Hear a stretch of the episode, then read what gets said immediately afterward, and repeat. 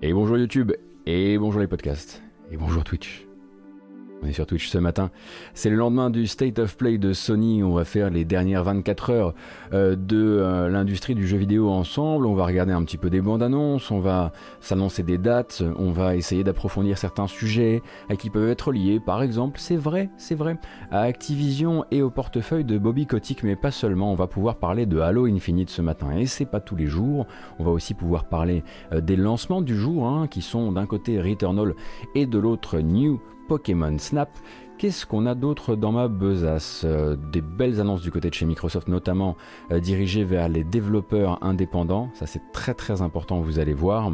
Euh, ainsi, que, même des nouvelles de Stalker 2. C'est dire si c'est une drôle de matinée. Mais enfin, que voulez-vous? À côté de ça, des jeux indépendants, des dates, etc. Et puis, puisqu'on est vendredi, on se penchera un petit peu sur une ou deux petites news autour de la musique de jeux vidéo avant de se dire au revoir et se souhaiter un bon week-end. On va donc commencer euh, cette matinale avec non pas une bonne annonce, parce que vous le savez, le, launch trailer de Returnal, le, le dernier Housemark, euh, est a priori bourré de spoilers. Ça tombe bien, vous avez aussi à disposition euh, sur la page YouTube officielle de PlayStation 30 minutes de gameplay, du deep dive gameplay, en compagnie de membres du studio Housemark, qui va nous permettre de regarder un petit peu ce gameplay PS5 et puis de discuter un peu du lancement. C'est parti. Donc le jeu euh, a eu l'intégralité de ses tests sont sortis hier et on a donc pu voir, ça va, on part directement sur le gameplay et on a donc pu voir un petit peu à quelle sauce il a été croqué euh, par euh, la presse. Donc un jeu qui manifestement a énormément convaincu sur son ambiance, énormément convaincu sur le défi qu'il propose. Et, et, sa manière de, mélanger bah, du TPS d'action frénétique avec une, une enveloppe de roguelite, une enveloppe de roguelite euh, où, euh, les, euh, où les joueurs bah, vont pouvoir souffrir un petit peu manifestement, puisque le jeu a l'air d'être sans concession au niveau de la difficulté. mais à côté de ça, c'est un très très bon accueil pour Housemark qui, et c'est quelque chose qui revient assez souvent durant les tests, euh, eh bien, se retrouvent, eux qui sont des collaborateurs de Sony euh, depuis de, très très longue date, hein, souvenez-vous, bah, par exemple Resogun euh, au lancement de la PS4 c'était eux, et, ce n'est évidemment pas tout, eh bien pas mal d'articles les donnent comme voilà aux portes désormais de la grande famille Sony et méritant désormais pour en faire partie, pour faire partie bah, de ces voilà d'un jeu dont on dit que c'est une belle exclusivité PS5 et qu'elle peut vraiment motiver des Euh, donc voilà, le jeu sort, euh, sort aujourd'hui, que vous avez déjà pu en découvrir notamment du gameplay euh, avec Pipo Mantis qui vous en a montré sur Gamecult hier, parmi, parmi tant et tant de gens qui vous ont montré du gameplay hier. Ça y est, c'est officiel, j'ai désormais deux excellentes raisons de la vouloir, cette fichue PS5. Alors trois avec Demon Souls, mais vous savez que si je peux me passer de me lancer dans Demon Souls, je le ferai. mais voilà, j'avoue que plus je le vois tourner, plus je suis convaincu, même si effectivement, il paraît que c'est euh, assez, euh, comment dire, relevé, épicé au niveau du challenge. Donc c'est son lancement aujourd'hui, hein, le, fameux, le fameux 30 avril dont on nous rebâche les oreilles depuis tant et tant de temps, puisque pour rappel, hein, les exclusivités PS5 ne sont pas légion à l'heure actuelle. Je pense qu'on peut regarder encore un peu de, un peu de gameplay.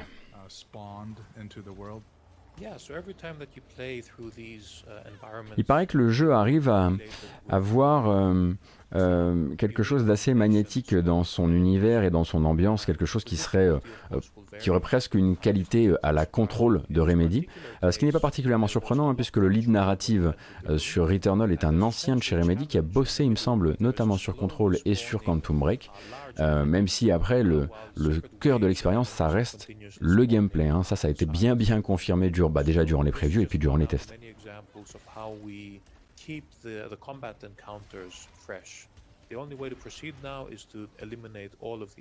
Effectivement, c'est vrai que le boss de euh, le boss de Housemark a pris la parole pour remercier Sony de leur avoir laissé prendre ce risque. Je comprends pourquoi il parle de risque.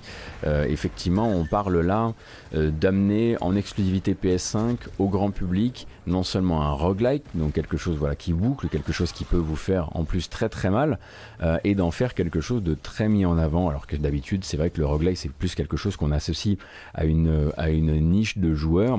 Et puis ça doit lui faire du bien aussi hein, au boss de Housemark de plus euh, chouiner, hein, puisqu'il y a encore quelques années, c'était lui qui disait nous, de toute façon, on arrête l'arcade, les gens n'en veulent plus. Euh, alors que c'était juste que bah, ils ont eu un petit passage à vide où ils faisaient des jeux qui étaient un peu moins cool. Euh, et je pense que ça doit lui faire du bien d'avoir des communications un peu plus positives euh, mais donc voilà, lancement du jeu, euh, jeu aujourd'hui même euh, sur PS5. Très très hâte de l'essayer. Comme j'ai très hâte d'ailleurs d'essayer un autre jeu dont on discutera un tout petit peu plus tard. Et puis, bah, si vous n'êtes pas de cette école-là, vous serez peut-être de l'école New Pokémon Snap. New Pokémon Snap, j'en ai pas ramené en vidéo dans la matinale ce matin. Je crois déjà parce que je crois pas que le launch trailer soit déjà sorti. et en plus de ça, bon, je pense que vous avez compris un peu le principe de, de New Pokémon Snap. Hein. C'est donc du safari photo avec des Pokémon. On aime ou on n'aime pas. Euh, mais au moins, là-bas, on ne souffre pas.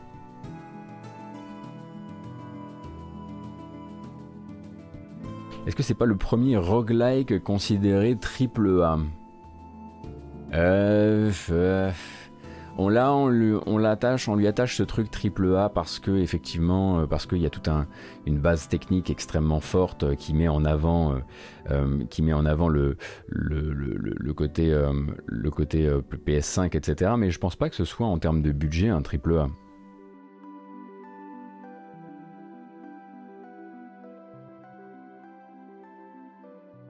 Est-ce que, tu vois, par exemple, j'aimerais bien, euh, j'aimerais bien comparer par exemple le budget de Returnal à celui, et ça paraît fou comme ça, euh, par exemple, en termes euh, bah, de tout ce que ça peut coûter, tout ce que ça a pu coûter à Hades de faire tout ce travail, notamment ce travail narratif. J'aimerais bien savoir, euh, pouvoir confronter ces choses-là.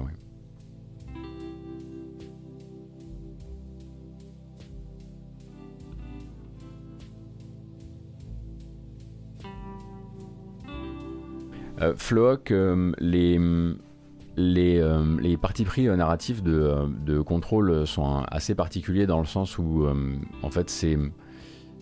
Pour moi, la narration de contrôle ne devient intéressante et ne devient touffue et surtout futée, touffu, futée, que si tu commences à lire vraiment tout ce qu'il y a autour.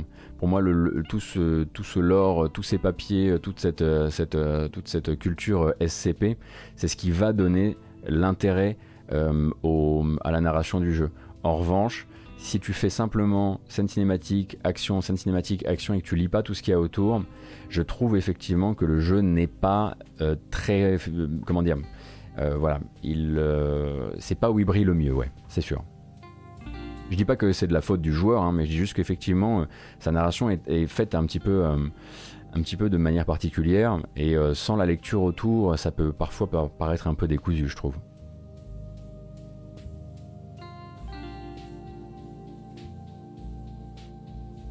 Salut, nous attaque.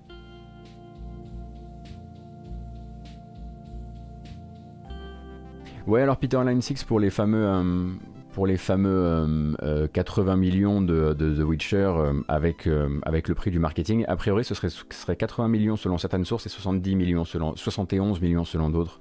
Donc, par rapport à, ce qu'on s'était dit la dernière fois, il faut toujours là, regarder ça par les deux, par les deux lorgnettes éventuellement. Il faudrait que je revoie exactement quel est l'officiel. Euh, et hier soir, c'était le State of Play.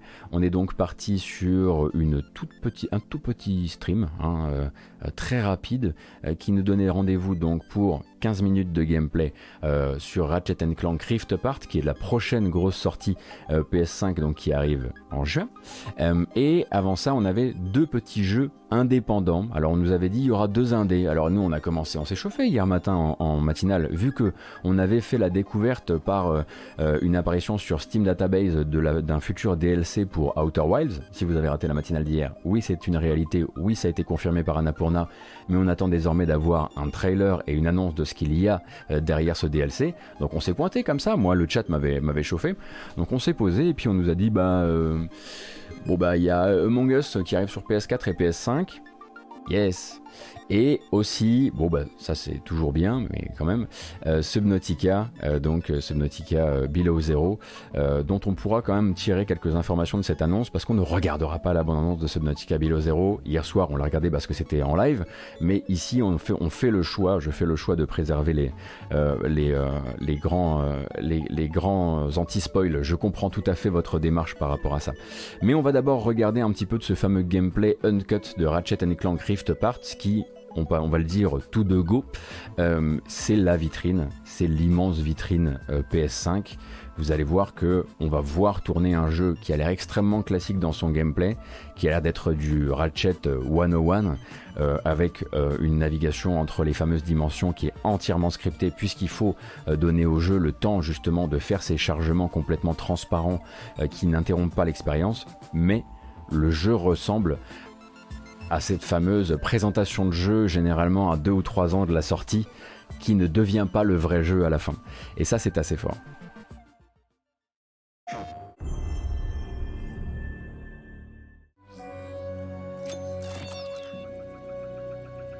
Alors peut-être que le dash effectivement est nouveau Pepsi Mola, mais enfin ça, c'est pas non, pas non plus un game changer je pense.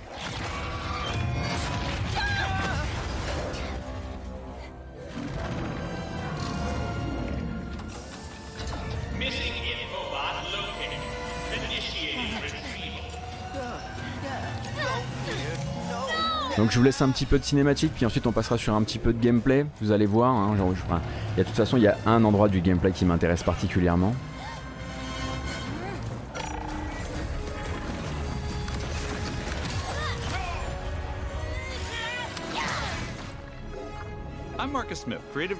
Allez, on y va. Donc ici, on va avoir Ratchet qui va se balader dans une euh, mégapole cyberpunk, qui est la mégapole cyberpunk qu'on voit d'habitude avant le downgrade et avant les mauvaises nouvelles. J'avoue que ça m'a énormément rappelé, et ça m'a énormément rappelé à ma fameuse à ma nouvelle méfiance, hein, ma, méfiance post euh, un certain jeu, euh, puisque à un moment ou à un autre, euh, on apprend de ses erreurs passées ou en tout cas de sa, sa, crédulité passée, sauf que là le jeu sort dans deux mois et effectivement vous allez voir que quand la porte s'ouvre sur cette, sur cette ville, l'effet waouh est complètement là et l'effet waouh va être là pendant les 15 minutes de vidéo. Hein.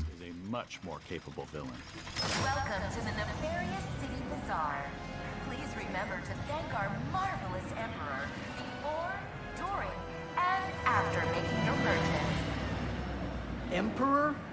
Does that mean there are two Nefariouses now?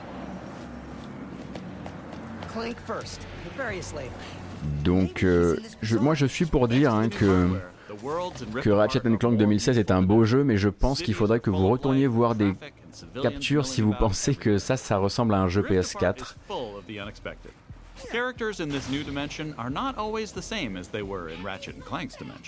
Il va y avoir encore hein, durant cette présentation des baisses de framerate assez régulières, c'est vrai, des petites accroches.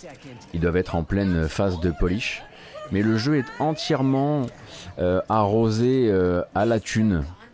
Et surtout, ça va nous permettre de vraiment euh, eh bien, euh, voir pourquoi et comprendre pourquoi Insomniac est désormais dans ce fameux giron de Sony et pourquoi ils ont complètement leur, euh, ils ont complètement leur place là. Ce sont des faiseurs de vitrines euh, assez, assez délirantes.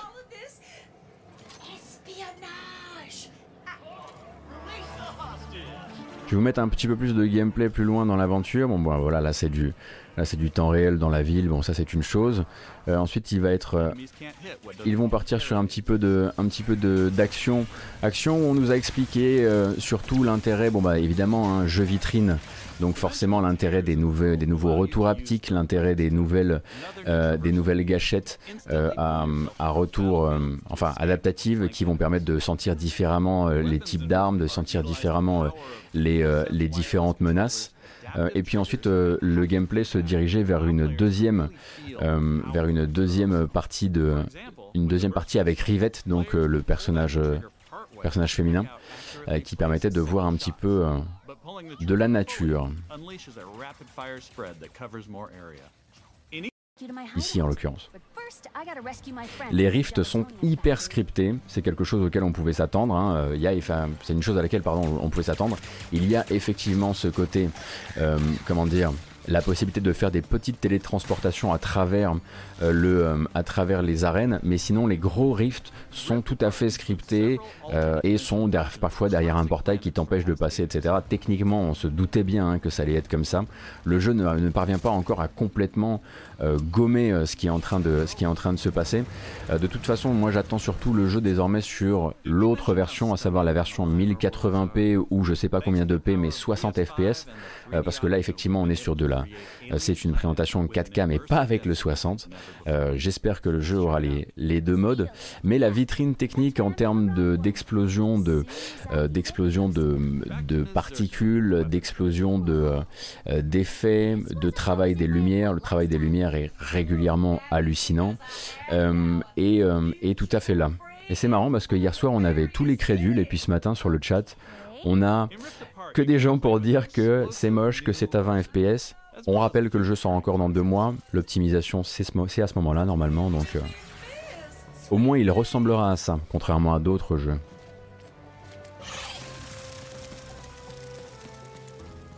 Here's another example of how we're using the DualSense. Euh, non, euh, Philemon Barbe, en fait, euh, techniquement, il n'y a pas eu vraiment de mytho autour des rifts, puisqu'il y a des rifts effectivement en combat, mais qui sont des espèces de maxi dash, où effectivement, parfois, tu vas traverser à travers une sorte de dimension intermédiaire. mais mais ils nous avaient pas vraiment mytho dans le sens où ils avaient dit qu'il y allait avoir effectivement des rifts non scriptés. Mais les gros gros rifts, eux, bah, sont des rifts scriptés. Hein. Quand, tu, quand tu passes, je sais plus exactement où tu es dans la capture, j'aurais peut-être dû me noter le truc. Mais quand tu passes littéralement d'une planète à l'autre, euh, c'est peut-être là. Ah voilà. Voilà. Ça va arriver ici. Euh, là, clairement, c'est pas des trucs qui pourraient arriver en temps réel sur, au, bon, au bon loisir du joueur. Techniquement, ce serait irréalisable en vérité. In addition to rift tethering and dimensional shifts, there are also many pocket dimensions scattered throughout the game. And the last Speedo runs into that rift thingy. Interesting. Alors là, il s'est arrêté devant, mais je suis pas sûr qu'on soit obligé de s'arrêter devant, sauf si c'est justement le chargement masqué. Clairement, des astuces, il y en a, hein, on les voit.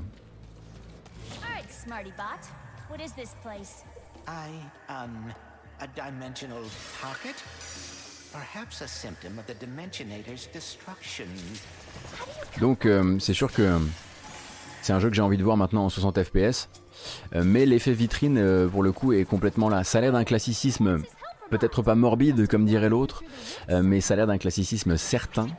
Euh, et ça ne me pose, je dois dire, absolument aucun problème. Euh, tant je trouve que les jeux de ce genre, les platformers 3D, avec de pareils budgets, sont rares.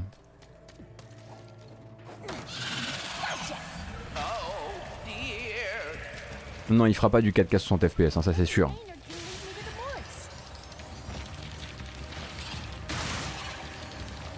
Enfin, c'est sûr. Moi, je n'y crois pas.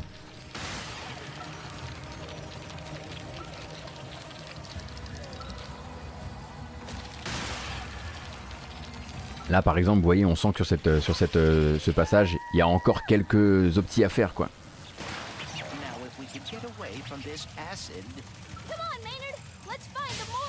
Riding Speedles is one way of traversing Sargasso's acid swamps, and to do so quickly.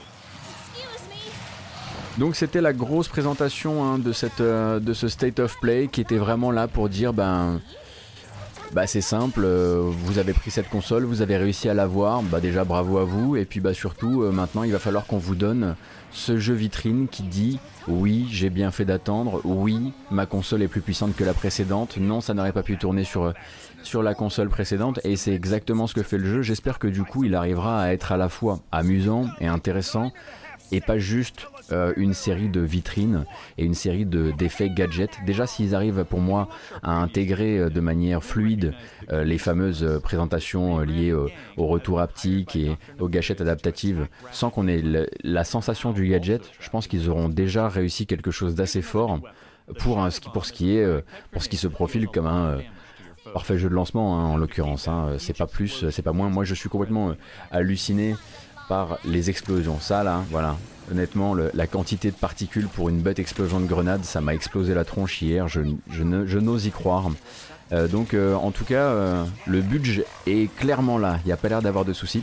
Et je vous recommande vraiment de peut-être faire un tour sur cette présentation de gameplay sans moi qui parle par-dessus, avec le bon casque qui va bien, parce qu'il y a un sacré boulot sur le sound design et sur les paysages sonores. J'ai trouvé ça vraiment vraiment très travaillé, la spatialisation, l'impact des armes, sauf le petit, la petite pétoire verte, mais c'est tout. Franchement, euh, n'hésitez pas à vous le refaire euh, de votre côté pour profiter de, euh, de toutes les subtilités, je trouve.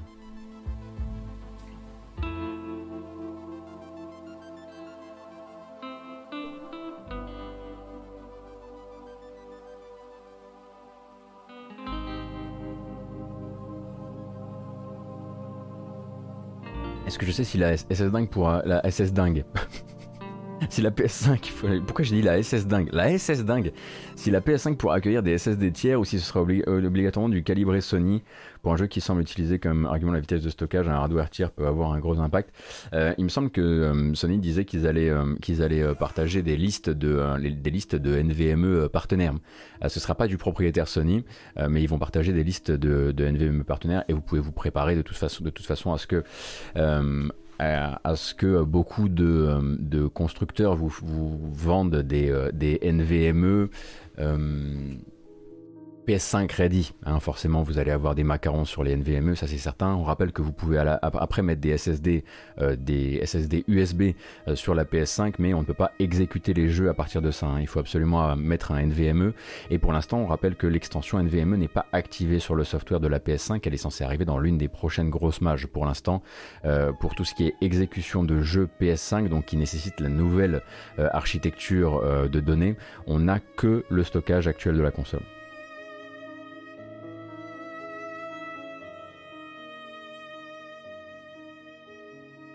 Un SS dingue. Ça, j'en reviens pas, tiens. On dirait vraiment un. On dirait vraiment un, pitch, euh, comment dire, une réunion de marketeurs qui a mal tourné, quoi. Il est rapide votre SSD Ouais. Ah, qu'à appeler le SS dingue. Ok, Michel, on va faire ça. Merci beaucoup pour le prime. Merci. Beirut. Ouais, ouais.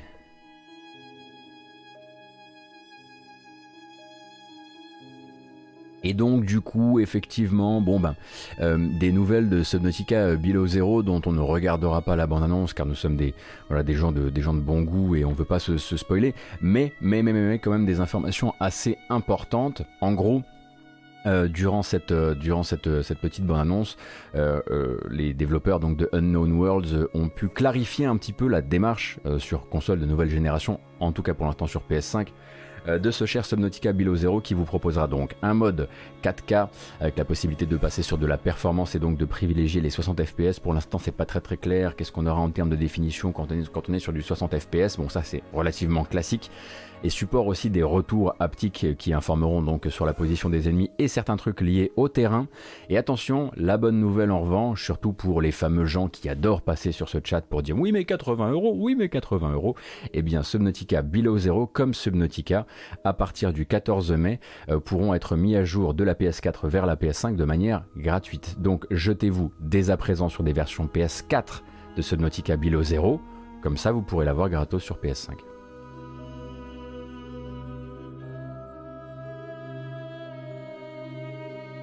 Vous êtes fort, vous êtes très fort.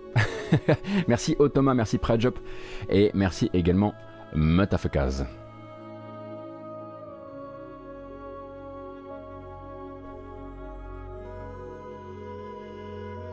Ah non mais je sais hein, que voilà, je sais que après la team qui dit oui mais 80 euros, il y a la team qui dit oui mais moi au change je l'ai eu à 45. Je sais, je sais. Je vous laisse vous en, je laisse vous faire vous filer vos, vos, meilleurs plans, euh, euh, vos meilleurs plans euh, Deal Labs entre vous. Jazz Corwin, merci beaucoup pour les 9 mois d'abo, c'est très gentil.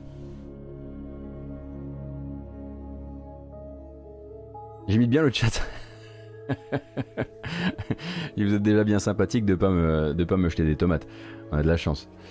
Euh, à l'instar de Spider-Man, tu sais s'ils vont optimiser Subnautica premier jour pour la nouvelle gêne à l'occasion de la sortie de Below Zero? Oui, euh, Pierrot sur la Lune. Le but euh, pour Below Zero, c'est de faire une sortie conjointe et optimisée sur toutes les plateformes. Là où c'est rigolo, ça va être surtout sur la version Switch, qu'il y a une version Switch aussi. donc maintenant, ce qu'il faudrait qu'on ait en termes d'infos, c'est est-ce que la mise à jour de Xbox One vers Xbox Series va elle aussi être gratuite? Parce que j'ai l'impression que cette année, on va tomber sur beaucoup de cas de ce genre, ou d'un côté ou de l'autre, pour une raison qui nous échappe, comme c'est arrivé avec Activision et Tony Hawk il n'y a pas très longtemps, et eh ben en fait dans les petites lignes on découvre que l'un n'a pas la mise à jour gratuite ou quoi. Donc maintenant ça serait vraiment cool que Unknown Worlds fasse le, boulot de communication et puisse nous confirmer que euh, cette, euh, mise à niveau euh, est également gratuite chez Microsoft.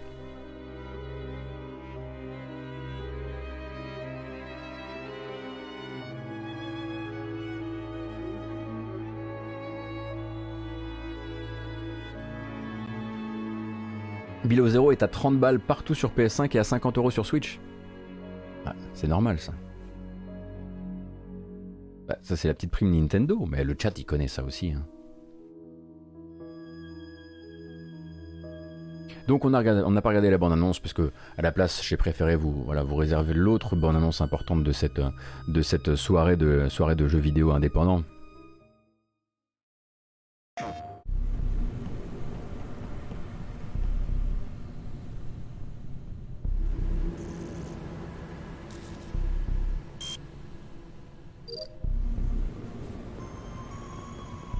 Quoi hein On sait pas trop ce que c'est. On sait juste que Among Us arrivera sur PS4 et PS5 euh, euh, plus tard en 2021 avec du crossplay avec les autres plateformes et des costumes Ratchet Clank. Voilà.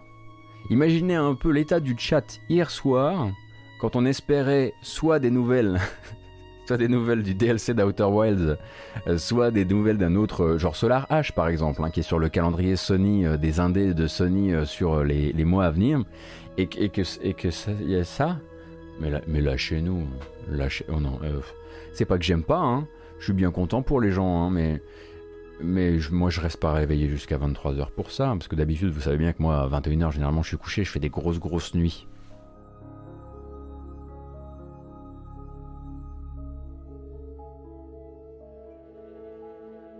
Hmm. C'est vrai qu'on voulait avoir des informations sur Stray, le, le jeu d'exploration euh, dans la peau d'un chat dans une ville cyberpunk, enfin dans une ville plutôt extra-futuriste même, euh, habitée par les robots. Et il faudra attendre, c'est pas grave. Mais en fait, ce qu'on va faire, c'est que force, vous savez ce qu'on va faire? À force, on va plutôt que d'attendre des nouvelles, on va juste, euh, je vais juste, euh, je vais détacher cette caméra là et puis on, va directement aller les chercher à Montpellier par la peau des fesses les mecs. Je vais aller, camper devant leurs locaux comme ça avec ma petite caméra et leur poser les questions du chat.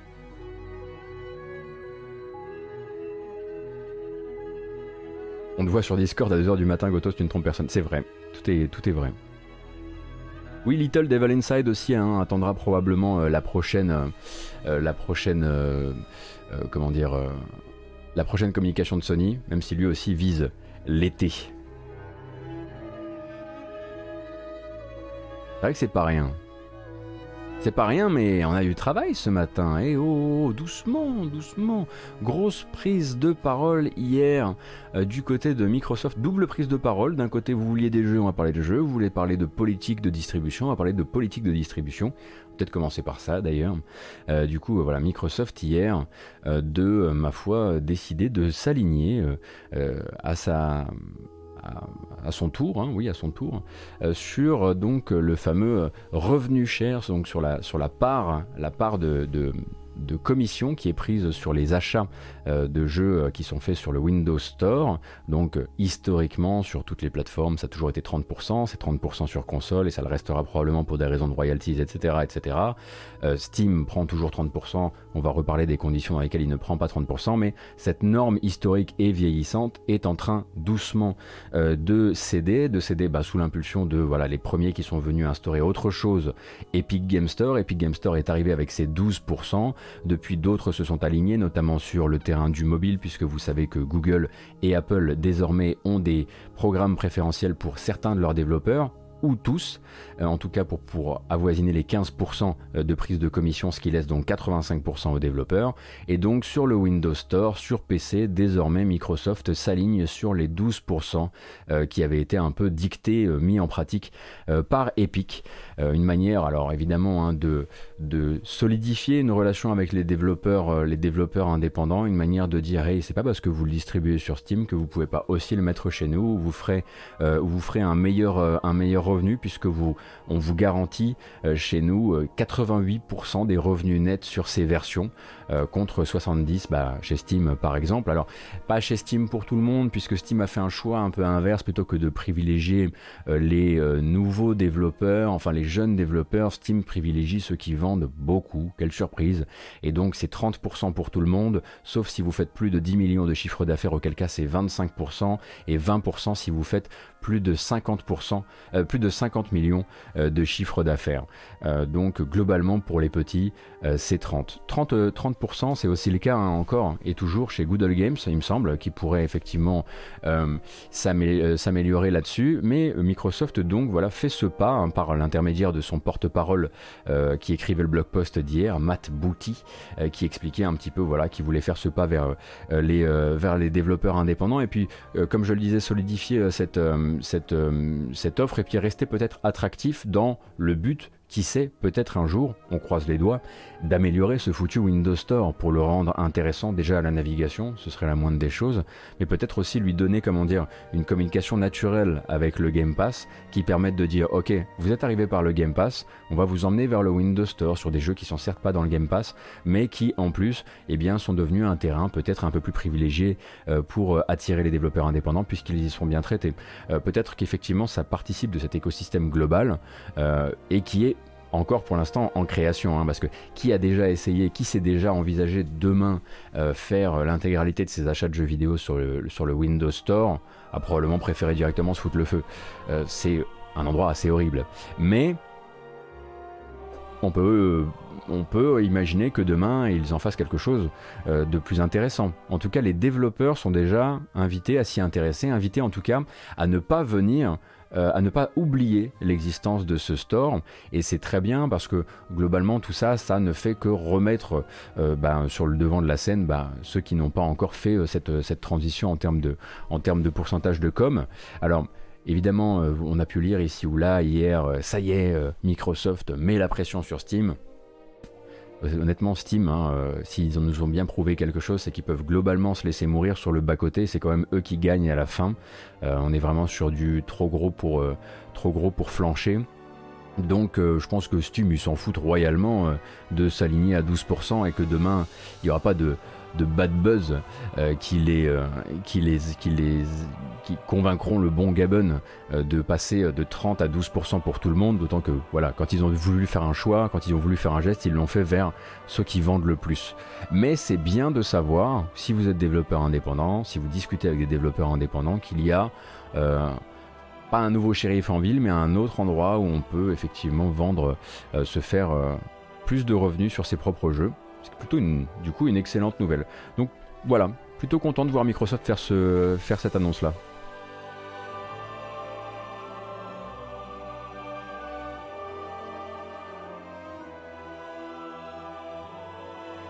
Donc pour l'instant, l'état, je le disais, des choses, c'est que donc Epic Game Store est à 12%, euh, Steam et Google Games sont à 30%, le Windows Store est à 12%, et sur le mobile, les, euh, les plus petits développeurs sont à 15% de commission. Euh, et on rappelle que tout ça, hein, ça concerne uniquement le PC et le mobile, dans le sens où ben, sur console, il y a toujours les fameux 30.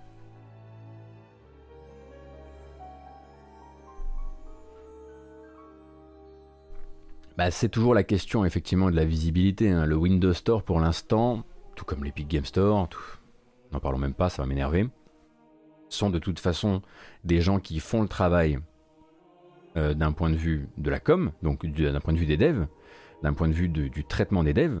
Mais le problème c'est que la vitrine elle est dégueulasse. Euh, l'interface n'y est pas, la mise en avant n'y est pas, la visibilité n'en parlons même pas. Et c'est pour ça, hein, quand je dis que, que Steam est trop gros pour flancher, too big to fail, j'aime bien trop gros pour flancher, on va regarder ça. Euh, bah, c'est aussi parce que c'est eux qui ont la visibilité, c'est eux qui ont les wishlists, c'est eux qui sont bah, les indicateurs du marché pour énormément de développeurs bah, qui font leurs leur metrics et qui font leurs évaluations de futures ventes sur Steam.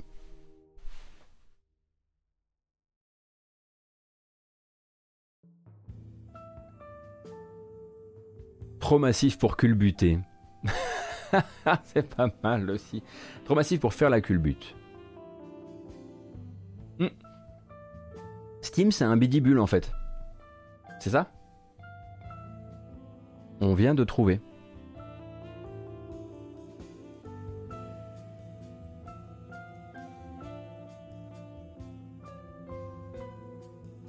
Faudrait qu'on fasse un petit montage d'un bidibule avec le logo Steam, ça va être faisable. Donc bonne nouvelle de ce côté-là, et puis c'était pas la seule du côté de chez Microsoft, puisque Microsoft du coup, alors c'était un peu hier la main tendue vers le PC pour Microsoft, euh, qui se dit peut-être qu'il serait temps qu'on commence à les rassurer sur Halo. Parce que nous, notre Halo, pour rappel, il doit quand même avoir un mode multijoueur, donc euh, standalone, donc indépendant, free to play, qui doit être, et là il l'annonce, crossplay et cross-progression entre Xbox et PC on est quand même sur un jeu Halo Infinite qui doit normalement être la grande, euh, la grande licence multijoueur des temps à venir pour Microsoft qui espère y expérimenter énormément de choses, customisation inédite, Battle Pass et tout ça et tout ça et tout ça. Et donc il va falloir commencer à préparer un peu les publics euh, à l'arrivée de ce multijoueur de Halo Infinite. Euh, du coup, bah là c'était le moment de dire bon, alors il y aura donc ce fameux multijoueur en crossplay, la cross progression entre Xbox et PC si vous décidez de jouer sur les deux plateformes en même temps. Et puis au passage, on va vous faire une version PC aux petits oignons. Ce qu'on veut, c'est une expérience PC qui soit premium pour peut-être retirer à la licence ce vieux, ce vieil arrière-goût encore de licence console. Donc la, prise de parole, c'était pour dire vous allez avoir une vraie belle version, euh, donc avec euh, des options visuelles très avancées, avec la gestion des écrans en, ultra large. Ils ont même sorti quelques screenshots en ultra wide pour prouver tout ça. Euh, on va également énormément bosser pour que le logiciel d'anti-triche soit le moins invasif possible. flexibilité maximum du multijoueur. Vous pourrez vous, vous pourrez vous, vous inviter non seulement via, via le Xbox Live, mais aussi par Discord et aussi par Steam de dire si vous avez joué à Sea of Thieves sur PC, on vous la fera pas deux fois. Donc voilà, cette fois-ci ça va bien se passer, ce sera pas l'enfer pour trouver des gens. Et il pousse même la communication jusqu'à dire bah, d'ailleurs, ça va être tellement un vrai jeu PC euh, que euh, demain, euh, à la sortie, tu, veux, créer un serveur LAN Halo Infinite, tu peux le faire. Et sur ton réseau local pourront se connecter aussi bien les PC les consoles. donc déjà, il faut dire, voilà, un consolier euh, qui en 2021 euh, vous annonce une version PC avec la compatibilité du réseau LAN, c'est pas tous les jours, hein. vraiment il faut, embrasser ce moment-là, faut dire vraiment GG euh, pour le coup. et à côté de ça, évidemment la communication qui est de plus en plus importante, que fait déjà par exemple un jeu comme Call of Duty. War bidule, bref, vous voyez, c'est que donc tout ce qui est de près ou de loin qui touche au classement, euh, eh bien, euh, ce sera des Warzone, merci, euh, ce sera désormais non plus par plateforme, mais par dispositif de jeu, par contrôleur, puisqu'il y a des gens qui jouent sur console avec du clavier et souris, et que du coup, donc, les claviers souris seront match, pas matchmakés, mais seront dans le classement des claviers souris. Les gens qui jouent au pad, même sur PC, seront dans le classement de ceux qui jouent au pad sur console. Donc, il y a vraiment tout un, voilà, tout un engagement pris sur quelque chose qui soit le plus soit le plus euh, flexible possible et le plus apte à euh, rassurer le joueur PC sur le fait que euh, plus que jamais celui-ci doit ben, être le jeu qui incarnera cet écosystème complètement partagé et complètement respectueux des différents modes de consommation. tu lances le jeu au pad et tu switches au clavier souris. Le Pure Contact, c'est déjà ce que c'est déjà ce que fait Warzone. Hein, il détecte si tu changes. Il détecte si tu changes et tu. Euh, et il me semble que si tu changes de, de, de, device durant une partie, euh, la partie n'est pas classée. Il me semble qu'il y a un truc comme ça.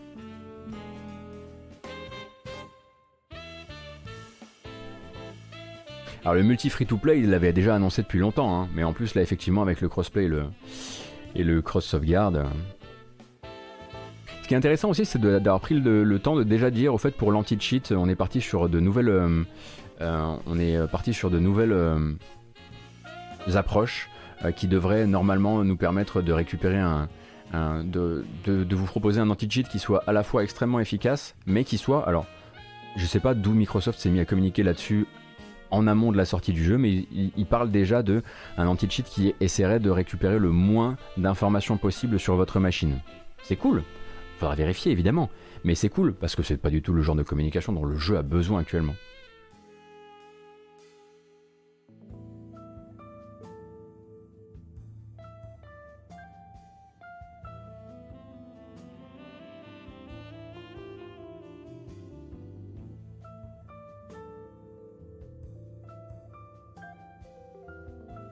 Ouais, euh, Froyoc, effectivement. Ils annoncent que ce ne sera pas un anti-cheat anti qui, qui, se passera au niveau du kernel, mais n'ayant pas suffisamment de connaissances techniques, je me suis juste dit, ok, eux ils disent que le but c'est vraiment que ce soit le moins invasif possible. Je vais utiliser le terme le moins invasif possible. Si vous voulez plus de détails, vous pouvez effectivement vous, vous référer au blog post de Microsoft.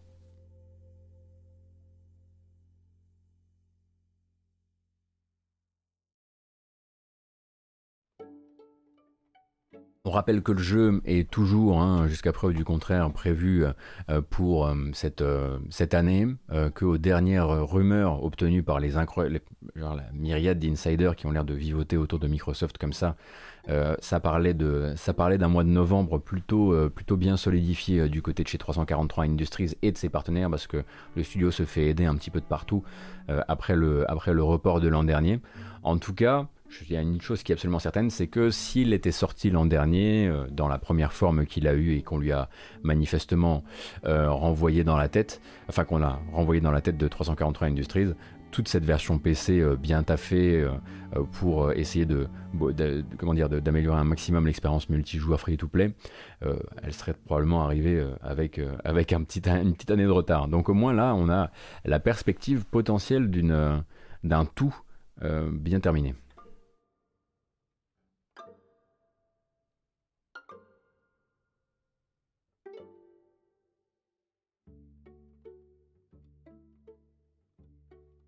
Petite série de vidéos. Alors c'est pas tous les jours hein, du teasing vidéo par un éditeur, mais en fait euh, le twist c'est qu'il n'y a pas de son sur la vidéo. Ceux qui décident, hein. euh, c'est Sega en l'occurrence qui, vous le savez, est en train de teaser quelque chose autour du spin-off, euh, de la série spin-off de Yakuza Judgment. On sait qu'il va y avoir le 7 mai une belle surprise pour les fans de Judgment. Et depuis, euh, eh bien, depuis que ce compte à rebours a commencé à courir sur le site de Judgment, eh bien, le, le compte Twitter officiel japonais de Judgment n'arrive pas à se retenir et il n'arrête pas de poster des tout petits extraits vidéo, extraits vidéo qui eh bien, mis bout à bout font une petite vidéo que je vais vous montrer et qui surtout, selon les gens qui ont joué au jeu, ne sont pas du tout des scènes qui viennent de Judgment. Donc on se dirigerait a priori bel et bien vers un deuxième épisode pour les aventures de Takayuki Yagami.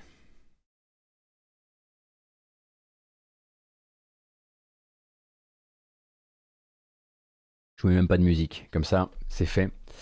Et du coup, c'est le 7 mai, a priori, hein, la semaine prochaine, que vous devriez avoir une confirmation, puisque c'est le 7 mai que Sega vous donne rendez-vous euh, via le site officiel euh, de euh, via le site officiel de Judgment. On peut faire effectivement les bruitages à la bouche. Oui, Michel? Une famille détruite. Ici, c'est la famille des saumons.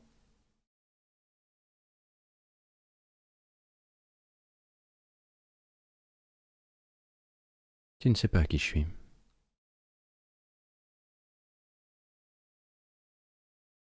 Ah zut, j'espérais qu'il y ait du pif paf pouf derrière, mais on l'a pas eu. Ah, vous avez la rêve, c'est bien.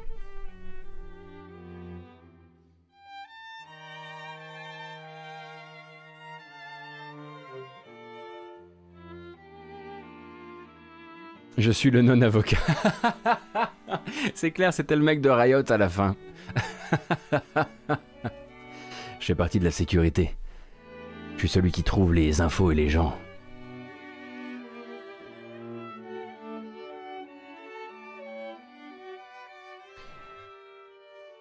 Euh, Philimon Stalker 2, du coup, a été confirmé pour 2021 par le doubleur Tu as vu. Alors, il faut, je crois que tu es un petit peu trop branché sur les insiders il faut que tu ralentisses un petit peu.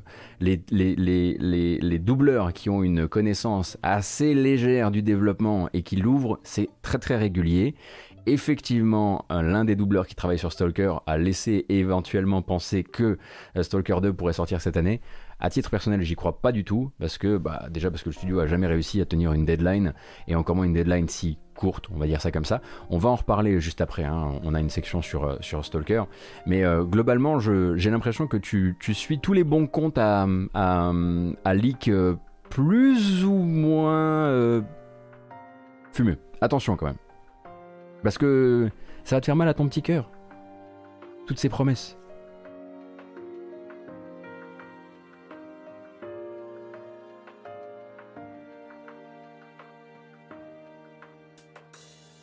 Et puis avant ça, pourquoi on parlerait de Stalker alors qu'on peut parler de Bobby Kotick? Oui Oui avant ou après? Euh, Non, non, attendez, attendez. Attendez, parce que là, ça va pas du tout. Je peux pas... Il faut d'abord que je me détende un petit, un petit peu. Non, parce que sinon, je vais, je vais, être, je vais être chanchon. Faut qu'on prenne le temps. Alors, qu'est-ce qu'on va faire hmm. Voilà, on va faire ça. Combien sommes-nous? 1528. C'est pas rien C'est pas trois personnes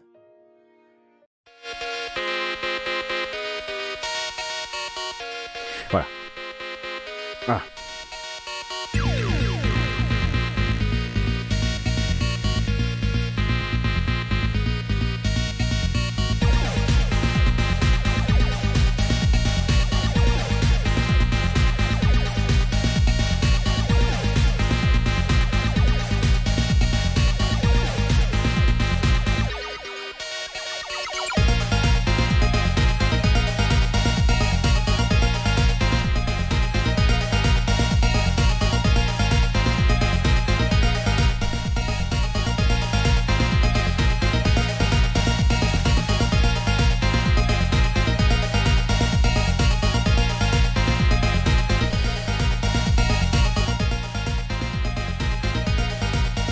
Des NFT, hein, on le rappelle. Bien sûr. Ah. J'espère que vous allez bien. Pour l'instant, on a fait qu'effleurer hein, les actualités de cette matinale. J'espère que vous vous réveillez agréablement en ma compagnie. Moi, c'est le cas en la vôtre. Mais vous faites bien de screenshotter tout ça, hein, parce qu'un jour, on aura besoin de tout ça. Toutes ces bêtises que l'on fait durant la bamboche face caméra, que les gens du podcast ne voient pas.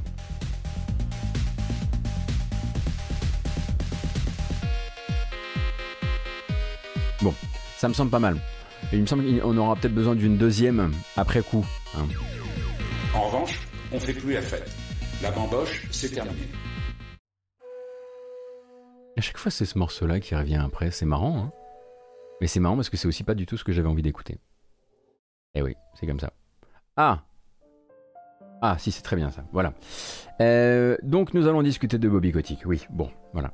Alors, vous avez peut-être vu passer hier dans la presse jeux vidéo une annonce particulièrement, on va dire, euh, out of character pour le bon Bobby Kotick, président d'Activision depuis, et oui, c'est un fait, plus de 30 ans. Euh, l'annonce que Bobby Kotick divisait son salaire de base par deux comme une sorte de réaction récente. Alors évidemment, ce n'était pas confirmé comme ça, mais euh, ça rappelle, ça donnait un peu l'impression d'une réaction aux, récentes, euh, récents scandales qu'il y a pu avoir sur les incroyables, euh, incroyables bonus que le garçon avait réussi à toper l'an dernier, des incroyables bonus notamment en stock option, mais pas seulement. Et donc, en fait, il faut bien comprendre que Bobby Kotick, je le disais, est président d'Activision depuis 30 ans et qu'il renouvelle constamment son contrat. Là, par exemple, son contrat, celui qu'il a avec les investisseurs, eh bien, euh, courait jusqu'à fin 2021. Ils ont donc pris les devants et l'ont renouvelé jusqu'à 2023. Euh, ça, ça, surprendra personne. Hein, c'est vraiment voilà, le mec est, il est indéboulonnable. Et au passage, dans ce nouveau contrat euh, qui le lie euh, à Activision, Bobby Kotick accepte de réduire de 50% son salaire de base, ce qui nous fait une coupe de 875 000 dollars. mais c'est pas tout. Il va aussi nous dire bah écoutez, euh, je vais également accepter de réduire les bonus que j'obtiendrai en cas d'obtention des objectifs, et on parle là des bonus en argent et pas des, bonus en stock option, euh, de 50%. On dit Bobby, mais qu'est-ce que tu fais? Bon, déjà, on dit Bobby, t'es le genre de mec suffisamment riche pour pouvoir faire prendre des, des, pay cuts de 50% sans que ça touche euh, vraiment à ton, à ton mode de vie. Donc tu fais partie vraiment des, ultra riches. mais on part donc sur euh, un 1,75 million de dollars de pertes sur ces fameux bonus qu'il pourrait euh, obtenir en cas euh, d'obtention des, d'objectifs atteints. Cependant, cependant, au passage, Bobby, qui n'est pas le dernier, quand même fait quand même rajouter une petite clause à son contrat qui dit qu'en c'est la petite botte secrète, hein, c'est un peu c'est, la la, la, la Touch, qui fait qu'en gros, selon certains objectifs qui ont l'air assez faciles à atteindre tels qu'on les comprend, le bon Bobby pourrait aussi toucher 200% de son salaire de base. Donc on réduit son salaire, mais on fait rajouter une clause dans laquelle on peut récupérer 200% de son salaire en cas de... C'est bien C'est astucieux On n'y avait pas pensé, tiens. Et du coup, derrière, de faire rajouter aussi, euh, ma foi, de nouvelles clauses liées aux stock options euh, particulièrement, euh, qui lui permettraient, selon les premiers observateurs de cette histoire, je ne suis malheureusement pas spécialiste, mais selon les premiers, premiers observateurs de cette histoire, qui lui permettrait en fait, une fois qu'on aura bien tout bien analysé tout ça, de se faire en fait plus de blé que l'an dernier.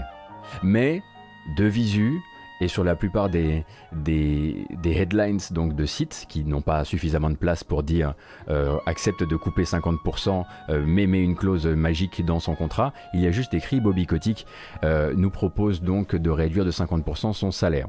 Pour l'instant, et il ne faudra pas attendre très très longtemps.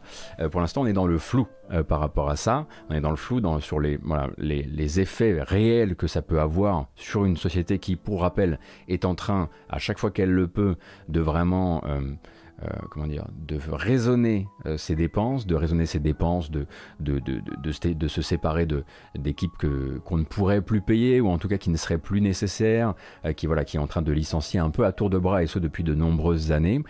on devrait avoir, et j'aimerais bien qu'on ait une discussion peut-être avec Oscar Lemaire sur le sujet, on devrait avoir à un moment le détail exact de tout ça et savoir s'il y avait vraiment pirouette ou si le gars fait, une, euh, une, coupe ou pas. A priori, on se dirige plutôt sur une meilleure année que l'année précédente qui était déjà assez stratosphérique. You have been bobbied, exactement. Alors maintenant, évidemment, quand on voit une annonce euh, telle, on se dit bon ben combien de temps avant que ça c'est je vais vous lire la phrase que j'ai écrite hier soir. Maintenant, on, attend la reprise de l'activité habituelle qui consiste à annoncer des allègements de voilure et des fermetures de services à la moindre occasion. Ça, c'était hier soir. Ce matin, je me lève. Et ce matin, on découvre que les bonnes habitudes sont déjà reprises. Le lendemain, le lendemain de la pirouette médiatique, on apprend donc que Toys for Bob, les développeurs studio appartenant à Activision depuis 2005, euh, passés par Skylanders, hein, c'est le studio historique de Skylanders, Toys for Bob, le jouet de Bob. Vous vous rendez compte un peu du tout C'est jouet de Bobby quoi, euh, et qu'on a récemment vu donc développer Crash Bandicoot 4, eh bien est en train de passer par une phase de changement, la même phase de changement que tous les studios qui ne font pas du Call of Duty euh, chez Activision ils vont aller faire du Call of Duty avec Activision. Après l'absorption de Vicarious Visions euh, par Activision Blizzard, qui eux se sont retrouvés du coup sur le projet euh, Diablo 2 Resurrected, et eh bien Toys for Bob, qu'on a vu récemment sur Crash 4, et eh bien est quelque part comme ça, voilà, on lui retire ses titres de noblesse et on l'envoie euh, faire du support sur Call of Duty Warzone, puisque Call of Duty Warzone, notamment avec euh, sa saison 3 et la fameuse nouvelle carte de Verdansk 84, a besoin d'aide. Et pourquoi pas demander bah, l'aide déjà disponible. Alors on pourrait se dire, ok, ça c'est... Ça fait chier, parce que c'est du bon vieux Activision. Mais le vrai bon vieux Activision, c'est que dans la restructuration, derrière le fameux tweet qui dit de Toys for Bob, le studio qui dit Nous sommes extrêmement fiers de rejoindre la grande famille Call of Duty pour travailler sur Warzone, eh bien on creuse un peu et on trouve. Eh bien, on trouve le caractère designer principal sur Crash 4 qui annonce que euh, dans ce remaniement, lui et une certaine partie de l'équipe ont été remerciés. Personne n'est surpris. Absolument personne n'est surpris de voir Bobby Kotick licencier des gens le lendemain du jour où il a prétendu couper son salaire en deux alors qu'il ne le fait pas, en vérité. Donc, euh, on découvre euh, en fait hein, que, euh, donc, alors je vais vous retrouver exactement l'information. Donc, Nicolas Cole, lead character designer chez Toys for Bob depuis 2018, annonce en fait que lui a été remercié par l'entreprise, ainsi que, et je cite, tous ceux avec qui j'ai eu l'occasion de collaborer à l'occasion de ce redéploiement. Et le garçon à un moment se dit juste heureux que le studio ne ferme pas totalement, ce qui semble tout de même suggérer que la passe d'allègement a dû être assez, euh, assez lourde, je pense. Euh, et donc certains médias ont pris contact avec Activision pour en savoir plus sur le sujet, donc on devrait bientôt être fixé, notamment sur est-ce qu'on est sur une grosse passe de, euh, de, licenciement, ou est-ce qu'au contraire, c'est pas le bon morceau pour parler de ça, ou est-ce qu'au contraire, on est sur ces fameux, bah, vous savez bien, hein, ces fameux, oui mais en fait ils avaient plus de travail, en fait leur prod elle était terminée, donc, bah, euh, vous savez, le jeu vidéo, ça fonctionne comme ça. Quand une prod s'arrête, on se débarrasse des gens qui travaillent pas dessus. Alors, c'est toujours un petit peu la bonne manière de présenter les choses quand on est Activision et que de toute façon, tous les studios vont se retrouver euh, à faire, euh, qui se, à faire du, du, Call of Duty. On aurait pu se dire aussi, tiens, Activision aurait pu continuer à laisser Toys for Bob faire ce qu'ils savent faire. Allez ah, donc, je vois le chat là. Incroyable. Oh non. Oh non. Oh Slimfat, tu vas, tu vas pas passer une super après, une super matinée avec nous si t'es venu nous parler de la haine des riches. Oh là là non. Oh. Hmm. Non. On va pas jouer ça.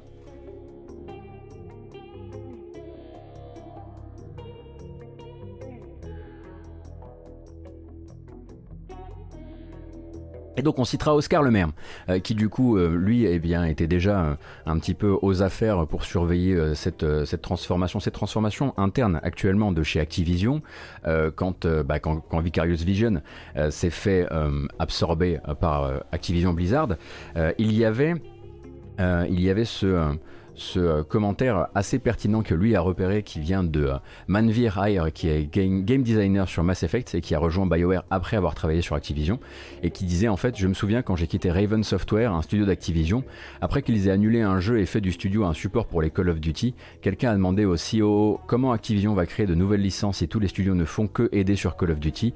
Et sa réponse a été nous avons Bungie pour ça. Euh, ce qui dit un peu tout ce qu'il y a effectivement à savoir euh, sur le sujet. Donc vous pouvez partir du principe que globalement, sans Bungie, euh, Active va bah, probablement réarmer en fait Enfin, comment dire, reconfigurer tous les studios pour bah, faire ce qui fonctionne déjà, en l'occurrence, bosser sur Call of, bosser sur les licences de, de Blizzard, et globalement, bah, ce qu'on a pu voir sortir de ci, de là à l'occasion, et ce qu'on a pu voir, comment dire, comme des petites tentatives heureuses parfois, comme Crash 4, et eh bien demain n'en seront plus, euh, parce que euh, bah, qu'il faut, il faut se mettre au service de l'ogre de l'ogre Call of. Merci madingue. Bah, dites donc. Pas mal celui-ci.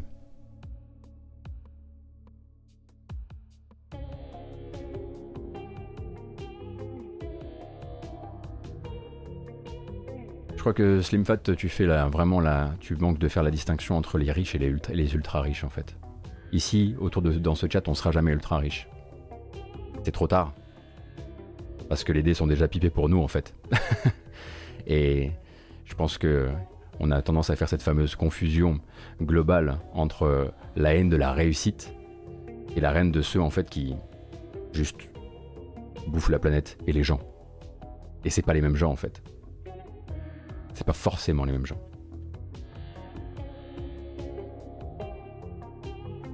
Sauf moi, évidemment, hein, parce que franchement, avec ce que vous me régalez chaque matin, moi je suis en train de. Moi ça va.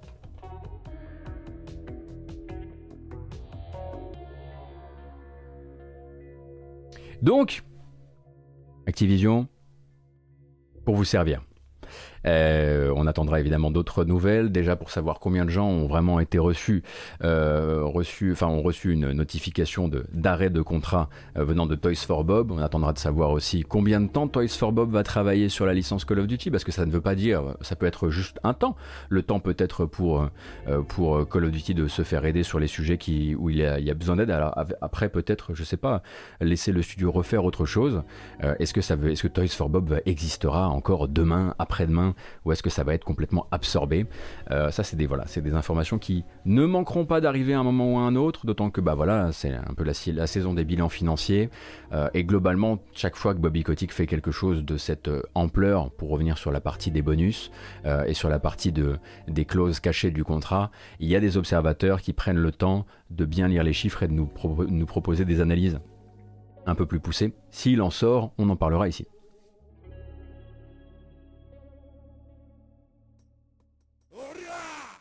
Bougon Macabre, merci beaucoup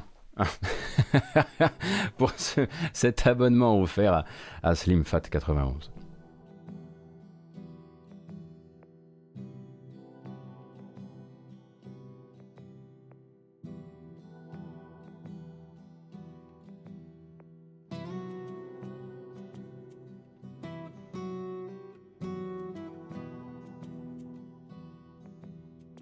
Enfin, Qu'est-ce qu'on disait nous avec tout ça? Ah oui euh, bah, celui-ci c'est pas vraiment une surprise, hein, parce qu'on a déjà parlé, parce que vous êtes hyper de, vous êtes hyper informé, hyper documenté grâce à la matinale jeux vidéo du lundi au vendredi sur Twitch sur twitch.tv slash gotos 9h 11h30. Donc vous, vous êtes déjà au courant de tout ça.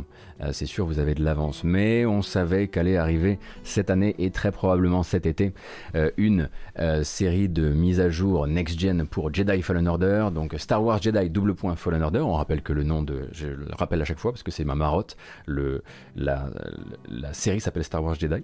la sous-série du coup. et du coup va recevoir une série de mises à jour donc pour PlayStation 5 et pour Xbox Series X, euh, qui arriveront donc cet été et qui seront gratuites.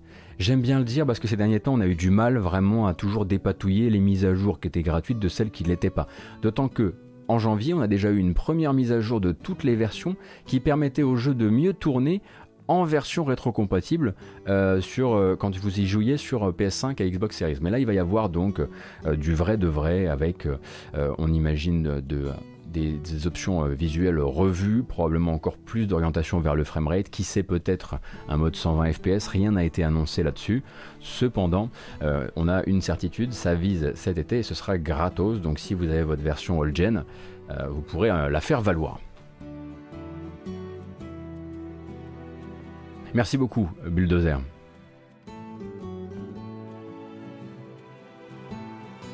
Et donc, au passage, c'est Star Wars Day, hein, vous savez, euh, May the Force, tout ça. C'est euh, donc euh, dans 3 jours, dans 4 jours.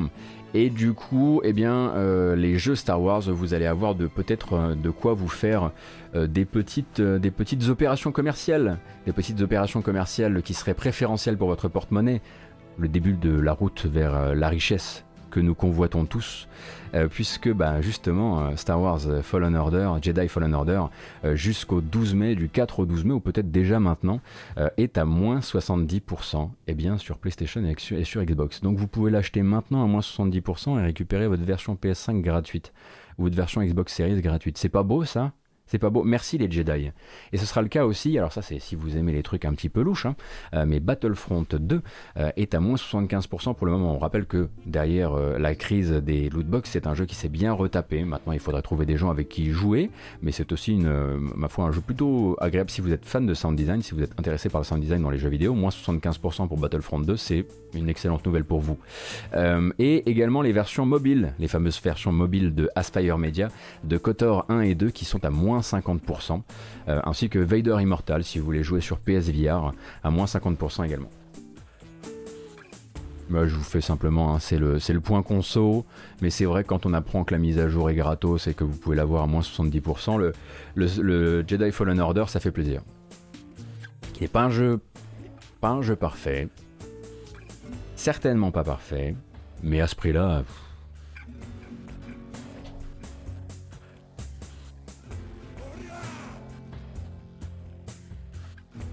Merci French Psy, c'est très gentil. C'est un très bon Star Wars Solo. Pixel, je dirais qu'on s'est un petit peu, on a un petit peu revu peut-être nos, espoirs, enfin nos standards à la baisse tellement ça fait longtemps qu'on n'avait pas eu un. C'est de loin le meilleur Star Wars Solo qu'on ait eu depuis très longtemps. Je dirais que c'est un bon jeu, mais de loin le meilleur Star Wars Solo qu'on ait eu depuis très longtemps. Mais on en avait déjà parlé ici. Je suis vraiment persuadé que ça peut être un incroyable brouillon d'un deuxième épisode qui pourrait être pour moi stellaire. Stellaire, vous l'avez? Ah. Merci beaucoup pour le Prime. Famophile.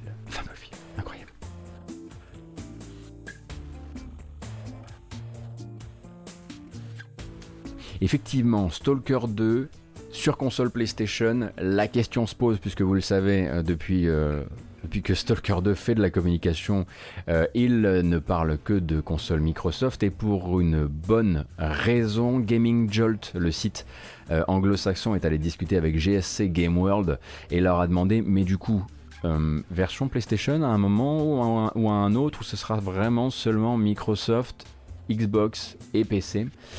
et là, GSC Game World a voulu être très très clair sur le sujet.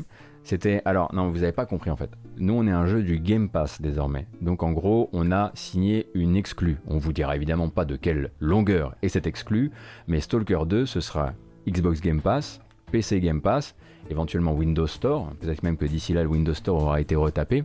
Mais globalement, si vous l'espérez demain euh, sur PS5, il y a des grandes chances que vous soyez déçus. Et globalement, d'ailleurs, ils nous le disent d'ailleurs, on part euh, sur euh, euh, une optimisation maximum vers la Series X, puisque la Series X doit normalement permettre à Stalker 2, qui pour rappel n'est toujours qu'une série de JPEG et toujours pas un jeu, allez si, il y a eu quelques extraits vidéo, mais restons calmes, restons frais quand même, parce que bon, ça reste GSC Game World, hein, les gens qui peuvent disparaître pendant des mois et des mois et des années et des années. et ils nous disent qu'ils voudraient même pouvoir l'emmener sur Series X euh, sur du 120, 120 fps, enfin une compatibilité 120 fps et ray en même temps. Donc, patience. Et peut-être mère de sûreté sur ce plan-là quand même, parce que ça risque de prendre un petit peu de temps.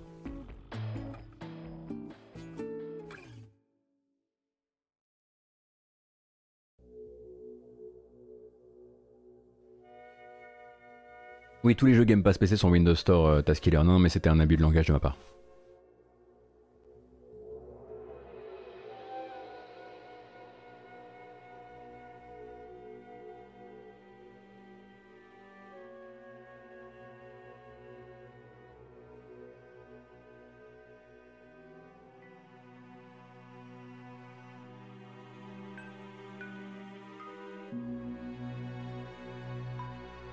Est-ce que je crois à la résurrection des licences Résistance et Killzone sur PlayStation? Honnêtement, qu'est-ce que j'y connais quoi? J'ai pas fait j'ai pas fait un Résistance, j'ai pas fait un Killzone. Si, j'ai si j'ai joué genre les 4 premières heures de Shadowfall, je, sais pas, je sais malheureusement pas. J'avoue que j'ai pas de, suffisamment de, de, connaissances de leur place dans la galaxie des jeux, euh, des jeux, des jeux Sony. Mais je pense que désormais euh, chez Guerilla on a autre chose à faire. Et chez Guerilla maintenant on a trouvé la poule aux odeurs. Aux odeurs. La poule aux odeurs. Ah, c'est intéressant ça. Euh, c'est une autre poule du coup. Mais c'est pas celle-ci que je pensais. Moi je pensais à celle aux œufs d'or. Voilà. et du coup je pense que voilà. Alors, non, c'était vraiment pas des yeux qui disent je m'en tape, mais c'est surtout, des, des, yeux qui disaient putain la vache, s'il y a bien un truc qui est loin de mon, euh, de mes connaissances en matière de jeux vidéo, c'est peut-être ces deux séries-là, quoi. Avec 300 euh, autres séries évidemment. Pierrot sur la lune. bon week-end à toi.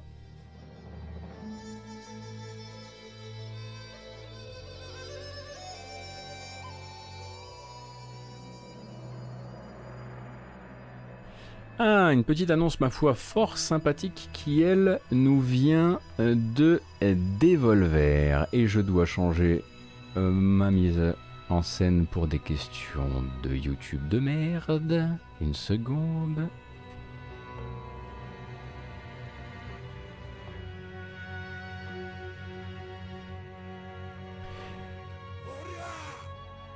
Merci beaucoup, Sapiens, c'est très gentil. Il a dit merde. Oh, le mec a dit merde. Le matin en plus. Quelle honte. Devolver annonce en collaboration avec la Deconstruct Team Essays on Empathy, donc une collection d'expériences que vous avez peut-être déjà pour beaucoup découvertes gratuitement sur itch.io. Ce sont les petits jeux de Deconstruct Team, les petits jeux entre les gros jeux de Deconstruct Team qui sont les créateurs, on le rappelle, notamment de The Red Strings Club et Gods Will Be Watching. Euh, il y a donc là-dedans The Bookshelf Limbo, Dear Substance of Kin, Zen and the Art of Transhumanism et Supercontinent Limited qui sont deux jeux qui, ont donné, euh, comment dire, euh, l'envie euh, bah, de créer The Red Strings Club. Et puis un jeu, un nouveau jeu, celui-ci qui est un nouveau jeu complètement inédit, qui s'appelle 1145 Vivid Life, qui raconte l'histoire de... Ah non, non, non, non, je vous dis une bêtise. le nouveau s'appelle... Oh, je me suis tout raté. Oui, Détresse al quarto, voilà, de 3 à 4, euh, qui est donc euh, l'histoire d'un duo de, comédiens euh, qui va essayer de percer alors qu'ils sont pas hyper hyper hyper forts. Et globalement, bah, vous allez retrouver là-dedans toutes ces petites expérimentations narratives qu'a fait le studio durant ces, on va dire, dix dernières années, hein, puisque par exemple, 1145 Vivid Life, c'est l'histoire d'une femme qui découvre que son squelette ne lui appartient pas exactement. Eternal Home Floristry, c'est l'histoire d'un tueur qui est réfugié dans un, magasin où il a décidé de devenir fleuriste. Euh, qu'est-ce qu'on avait aussi? On avait Behind Every Great One, qui est un jeu sur la, charge mentale. Et en fait, ben, pour pouvoir vous revendre euh, cette collection de jeux euh, qui était quasiment tous gratuits, 9 sur 10 étaient gratuits, eh bien, il va falloir rajouter un petit peu évidemment de valeur ajoutée. Et c'est là que Devolver arrive et vous dit, bah écoutez, en fait, cette collection, la fameuse collection Essays on Empathy, eh ben on va vous la proposer avec toutes les OST euh, composées par Fingerspit, donc Paula Ruiz euh, qui a travaillé donc bah, notamment sur The Red Strings Club et Gods Will Be Watching, c'est du travail musical de compète. Et en plus de ça, bah, toute une partie musée avec des dessins préparatoires, euh, avec, probablement des documents autour pour faire une belle collection autour de ces jeux entre les jeux de la Deconstruct Team. C'était une annonce qui a été réalisée hier et je ne sais pas combien coûte cette collection ou combien elle est censée coûter cependant. Oui, c'est beaucoup des jeux de Game Jam, effectivement. Euh, donc date de sortie prévue le 18 mai. C'est très bientôt. Effectivement, oui, à un moment, il y a eu une apparition, euh, il me semble, de... C'est vrai, c'est vrai, c'est vrai. À un moment, on a vu On a peut-être vu du free en pixel art dans la matinale. Espérons que Twitch se montre clément. Qui Thomasaurus C'est euh, Behind Every Great One. Merci beaucoup Losario pour le prime.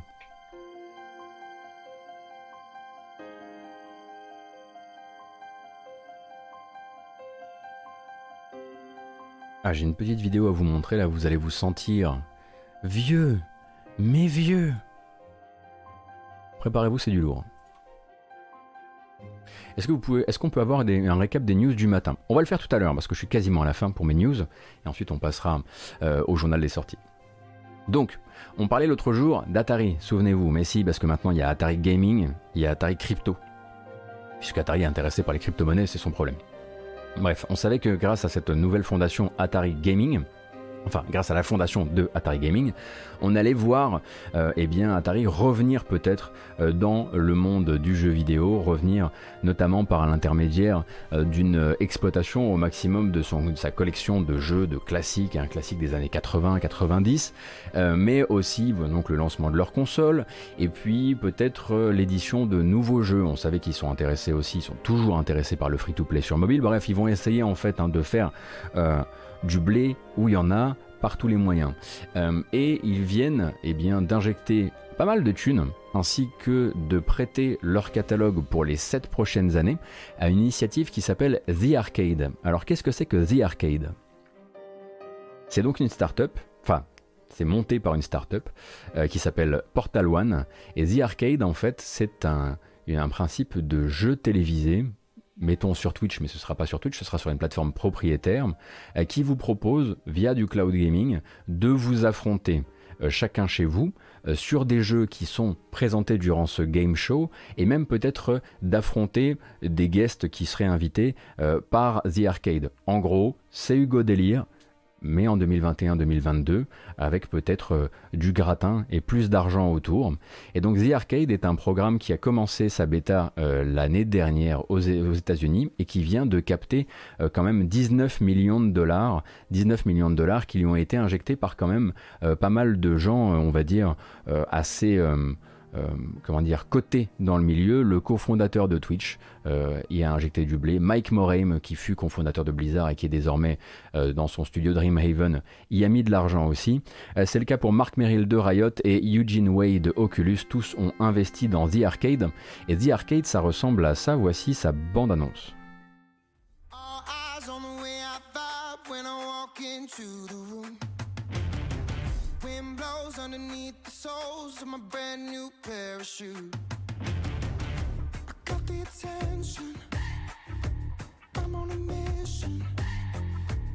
Donc leur projet ce serait de dire euh, de la VR mais pas seulement et la possibilité de jouer contre des influenceurs depuis chez vous. Voilà, d'avoir un, d'avoir un présentateur qui vous invite. C'est le juste prix, hein, mais euh, avec un PSVR ou autre chose. Donc euh, The Arcade vous dira euh, ben, euh, ce soir c'est Pokimane, tout le monde vient, tout le monde vient affronter Pokimane, chausser votre casque de réalité virtuelle ou attraper votre, contrôleur et venez, et venez l'affronter via l'intermédiaire du, du cloud gaming. C'est tout ce qu'on pouvait imaginer de moins proche de nous. Mais c'est une startup qui a réussi à capter beaucoup d'argent avec ça.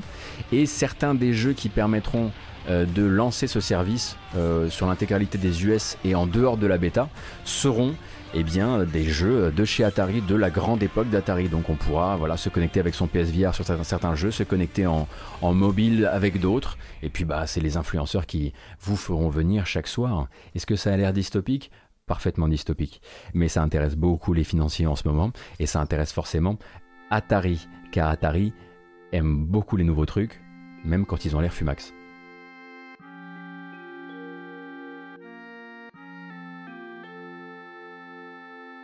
Ça va finir en Black Mirror, tout ça. Oui, c'est un peu comme dans Black Mirror. Euh, non, mais effectivement, euh, en tout cas, ça, ça a su, comment dire, attirer l'attention du co-créateur de Twitch. Ce qui est déjà pas mal, ce qui doit, c'est probablement via d'ailleurs euh, son concours qu'ils ont réussi à convaincre Atari de filer même ses vieilles licences, même si ça vaut, ça vaut plus grand chose. Je sais pas du tout si ça va bider ou, pas. Hein. Honnêtement, je ne connaissais pas l'existence du service avant d'apprendre qu'Atari euh, y, euh, euh, prêtait, ses licences. mais c'était, ça faisait partie des news du matin et parfois on, ne choisit pas.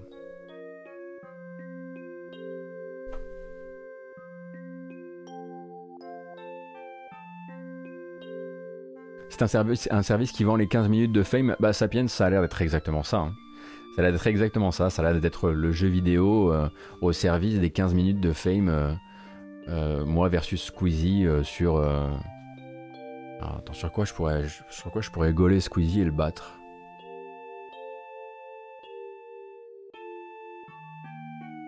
Ah, course d'orientation à Leroy Merlin. C'est tout ce qui me reste. Le reste, je pense qu'il me bute. Donc il suffit de faire un jeu en VR euh, de course d'orientation à Leroy Merlin et, et c'est moi qui gagne. Mais sinon, euh, je pense même qu'il me chope sur Into the Bridge. Euh.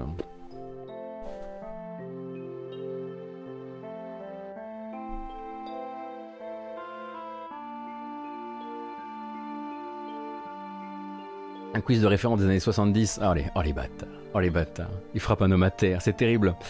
Euh, et ben du coup, on va faire hein, ce, petit, euh, ce petit récapitulatif des news du matin. Vous avez raison, ce serait bien de le faire proprement. Donc, aujourd'hui, c'est la sortie de Returnal sur PS5. Et du coup, vous aviez le choix soit de regarder la bande-annonce de lancement, mais attention, elle est blindée, blindée, blindée de spoilers a priori. Vous pouvez aussi aller sur la, la page YouTube de PlayStation où vous trouverez 30 minutes de gameplay si vous voulez voir un petit peu comment le jeu tourne. Également, un GK Live disponible sur Gamecult depuis hier. Les copains de Gamecult, toujours. On a également parlé évidemment euh, du Sony State of Play qui hier soir, la veille de la sortie de Returnal, venait nous faire porter le regard un peu plus loin sur le prochain gros jeu exclusivité PS5, à savoir Ratchet Clank Rift Apart qui a montré 15 minutes de gameplay euh, qui a permis de vraiment euh, placer le jeu dans son enveloppe de parfait jeu vitrine de première année d'exercice d'une console. c'est très très beau, on espère qu'on pourra avoir une option fluidité, c'est bourré de particules, c'est bourré de cache, c'est très joli, c'est également probablement très classique, euh, mais ça fera le boulot à mon avis pour dans de, enfin, dans de nombreux foyers et surtout ça rappelle pourquoi Insomniac est là et euh, en quoi leur expertise en la matière, à savoir des jeux plutôt classiques mais qui en jettent, euh, vont très probablement, va très probablement profiter à Sony, surtout sur un début d'exercice de génération. Et puis on a parlé du fait que Subnautica Below Zero, si vous en faites l'acquisition sur console d'ancienne génération lors de sa, sa sortie le 14 vous pourrez avoir la mise à jour vers console de nouvelle génération gratuitement. Ça vaut aussi d'ailleurs pour le Subnautica d'avant. Si vous possédiez sur, sur, PS4 ou sur Xbox One, vous aurez la mise à jour Xbox Series ou, euh, PS5 gratos. Le passage de Among Us également hein, sur euh, cet événement hier soir pour nous dire qu'il sortira sur PS4 et PS5 au courant de l'année 2021. Euh, des nouvelles de 343 Industries qui veut vraiment soigner sa version PC de Halo Infinite et qui voilà nous dit entre autres choses qu'ils vont vraiment bosser sur un anti-triche qui soit le moins invasif possible, qui vont c'est sur un jeu qui soit vraiment premium sur PC avec beaucoup d'options de, beaucoup d'options de, paramétrage, la possibilité de jouer en ultra wide, la possibilité de, de faire des parties en LAN, euh, ainsi que mille autres choses qui sont détaillées dans un blog post de Microsoft. Je vous laisse regarder ça, mais le jeu est toujours, et jusqu'à preuve du contraire, attendu pour cette année. Windows Store également et Microsoft qui tend toujours la main vers les joueurs PC et vers les développeurs de jeux PC en annonçant qu'ils euh, alignent la commission euh, prise sur les ventes du Windows Store sur celle qui est euh, celle de l'Epic Game Store, à savoir 12% pour le store, 88% pour les développeurs, ce qui permet de créer l'écart par rapport à Steam, à Google Games ou aux versions consoles qui elles sont toujours sur du 30 pendant que le marché du mobile, lui, est globalement toujours euh, est arrivé plutôt sur les 12 ou les 15, plutôt les 15 d'ailleurs. Euh, on a parlé de Judgment qui, en amont de ce reveal de fin de teasing de ce chrono qui tourne et qui nous annonce, qui nous amène vers le 7 mai, euh, est déjà en train de poster des vidéos sans le son malheureusement euh, sur son compte Twitter japonais qui clairement sont des vidéos d'un autre jeu, donc probablement d'un second jeu euh, dans l'univers donc de ce spin-off de Yakuza. On a parlé de Bobby Kotick qui fait un peu la culbute et nous annonce qu'en gros il va couper, donc Bobby Kotick président euh, d'Activision, euh, qu'il va couper son salaire en deux pour l'année à venir, donc c'est dans son nouveau contrat, le nouveau contrat qui court jusqu'à 2023, mais qui planque par-ci par-là quelques jolies petites clauses. Donc coupe son salaire en deux, coupe ses bonus en deux, mais euh, planque dans son contrat une clause qui lui permettra éventuellement d'obtenir deux fois son salaire de base en cas de, euh, d'objectif atteint et puis de nouveaux bonus qui laissent penser que globalement derrière le bon Bobby euh, ne va pas du tout perdre d'argent et qu'on est globalement sur quelque chose qui est plus de la, de la la pirouette médiatique. À côté de ça, euh, on apprend que Toys for Bob, donc le studio euh, qui a bossé euh, bah, sur Skylanders pendant longtemps, récemment sur Crash Bandicoot 4, bah, va faire un petit peu comme beaucoup de studios internes à Activision et se faire absorber par l'ogre Call of Duty et ils vont arrêter de bosser sur des Crash ou sur autre chose, mais aider sur Call of Duty et au passage, dans cette absorption et dans, dans ce lissage absolu de la production chez Activision Blizzard, il semblerait que des employés de Toys for Bob soient totalement laissé de côté, licencié donc, en tout cas remercié. Euh, il faudra voir un petit peu au niveau des chiffres, mais a priori on parlerait d'une bonne partie de l'équipe de Crash 4. Euh, Star Wars Jedi Fallen Order va arriver sur console de nouvelle génération et si vous aviez les versions d'ancienne génération, ce sera gratuit et ça arrivera cet été. Également pas mal de promos notamment, je le rappelle parce que peut-être que vous n'étiez pas là tout à l'heure, vous avez la possibilité, donc euh, vu que celle-là c'est le, c'est le Star Wars Day dans les jours à venir, vous allez avoir la possibilité de vous payer euh, Star Wars Jedi Fallen Order à moins 70% sur PlayStation ou Xbox, euh, PlayStation 4 ou Xbox One, et ensuite de faire la transition vers les consoles de nouvelle génération à moindre frais. Ça c'est plutôt cool. Euh, on a parlé du fait que Stalker 2 et ses développeurs GSC Game World réaffirment qu'ils sont bien en contrat avec Microsoft et avec le Game Pass, qu'ils sont un jeu du Game Pass et que du coup si vous voulez un, Star, un Stalker 2 sur console PlayStation, c'est pas pour tout de suite tout de suite. Alors ils ne donnent pas évidemment euh, de, euh, Euh, il ne donne pas de, de, durée. On a parlé de Essays on Empathy, qui est donc une collection de jeux de Game Jam de Deconstructim, les développeurs de, Red Strings Club, qui sort, qui, qui chez Devolver, avec tout plein de petits bonus autour, parce que c'est quand même pour la plupart des jeux gratuits, mais il y en a un, euh, des Tres al Quarto, qui est donc euh, un jeu complètement inédit, qui vient compléter cette collection de 10 mini-jeux, narratifs tous, et Atari également, qui se lance dans le Hugo délire du, nouveau millénaire. Je vous laisse avec ça. Vous chercherez The Arcade Atari et vous aurez toutes les informations autour de ceci. Je pense que j'ai fait le tour de mes news et je pense qu'on peut se diriger vers enfin les trailers.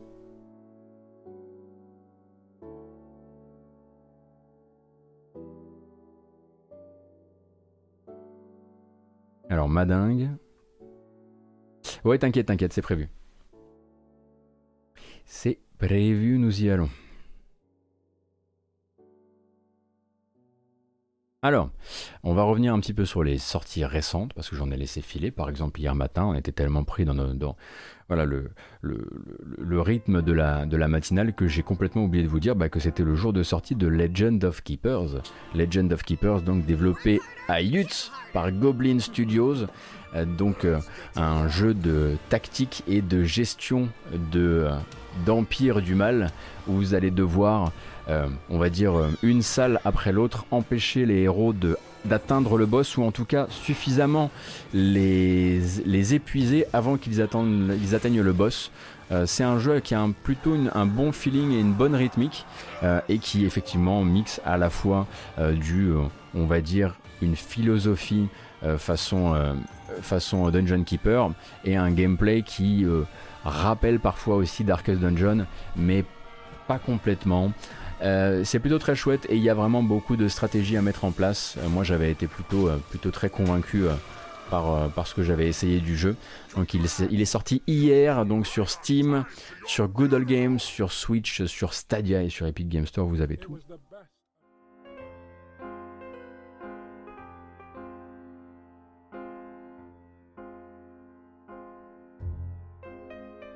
Et on continue. Alors celui-ci c'est du jeu de niche et c'est peut-être même du jeu juste pour ma dingue.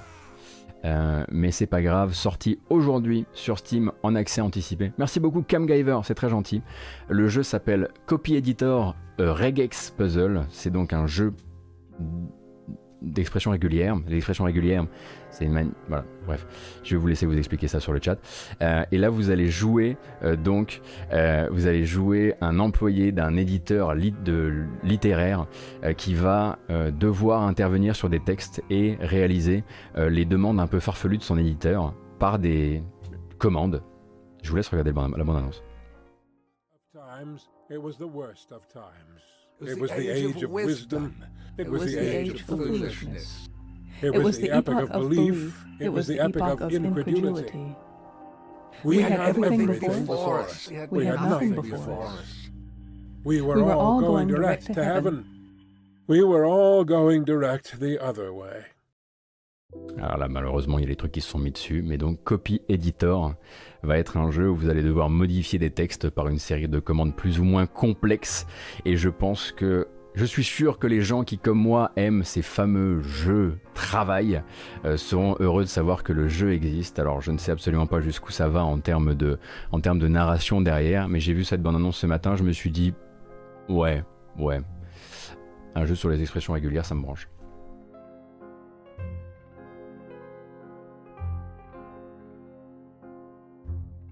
Ah mais je t'en prie madame, j'ai pensé à toi direct, je me suis dit ça, c'est garanti sur facture. On a forcément perdu des gens, il y a des gens qui sont partis voir du GTA RPZ, là c'est certain, mais ça me semblait très... Voilà. Euh, on a également des annonces, enfin des informations sur euh, l'arrivée. Donc, on sait que le jeu arrive le 3 juin. Ce qu'on attendait, c'était cette fameuse bêta ouverte pour Sleepways. Sleepways, c'est un 4X qui a la particularité d'être un 4X spatial avec des parties on vous l'avait déjà montré, Nodius vous en avait parlé sur Gamecult également, et il ouvre donc sa bêta ouverte à tout le monde, il suffira de s'inscrire du 6 au 10 mai prochain. On s'adresse évidemment à Koinski qui je pense a déjà dû essayer le jeu,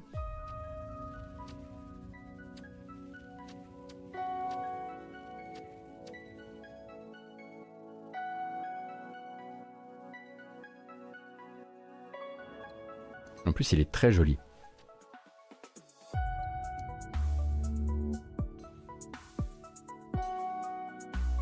Donc il me semblerait que Sleepways, le but soit de voilà d'avoir des parties euh, assez courtes. Il me semble que ça, puisse être des parties qu'on fait en une heure, si je dis pas de bêtises.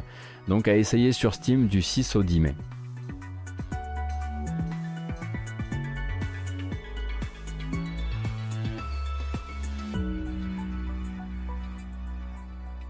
Et bah du coup si vous voulez en faire la découverte peut-être en avance, j'imagine qu'il doit y avoir du gameplay sur la chaîne YouTube de Koinski. Euh, alors je sais pas si c'est un jeu Pico 8 à l'origine ou s'ils avaient fait une version Pico 8 promotionnelle en fait. Mais effectivement il y a aussi une version Pico 8 qui existe. Salut les gars. Ah Ah Ah Bienvenue Bienvenue, merci beaucoup et Bibi pour le pour le raid. Rangez les... voilà, on va moi, c'est bon, j'ai pas de verre ici. Mais euh, faites quand même attention. Si vous avez un verre sur le bureau, c'est peut-être le moment de, effectivement, de, le cacher parce que ça disparaît vite, ces choses-là. Ça fond très vite. Euh, donc, euh, coucou la verrerie, j'espère que vous allez bien et bienvenue. On termine donc notre matinale jeu vidéo en regardant les bonnes annonces des jeux à sortir dans les temps prochains. Et euh, on espère que vous allez bien, que vous passez une bonne matinée sur Internet. Euh, nous, on va continuer tranquillou et on se dirigeait vers... Alors là, vous arrivez sur du jeu de niche. Alors, navré, hein, mais bon, euh, je suis sur mon conducteur, j'essaie de ne pas en dériver. donc peut-être que dans une... Oui, alors, les... Les, connaisseurs de la matinale, ceux qui étaient là dès, dès janvier, se souviennent peut-être de la fois où on avait parlé d'un jeu qui s'appelle Gene Conception ou Gene Conception, euh, qui est un, une sorte de JRPG dans lequel il va y avoir aussi une composante, on va dire, déduction sociale, euh, puisque vous allez avoir euh, la possibilité d'avoir des PNJ qui mentent. Il va falloir essayer de s'en sortir un petit peu avec ce qu'ils vont vous raconter.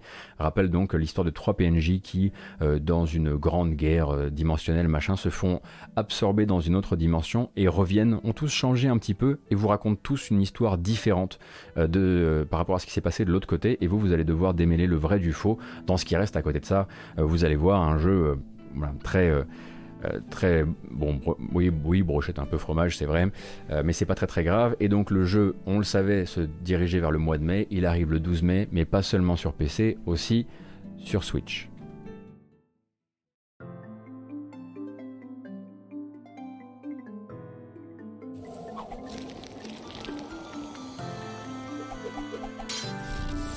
Que vous vous souvenez de celui-ci? Vous vous souvenez quand on l'a regardé ou pas?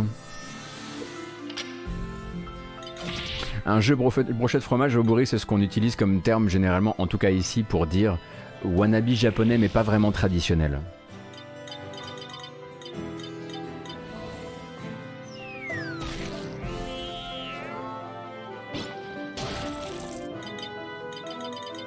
Voilà, généralement c'est occidental. Là pour le coup il me semble que c'est un jeu asiatique mais pas japonais.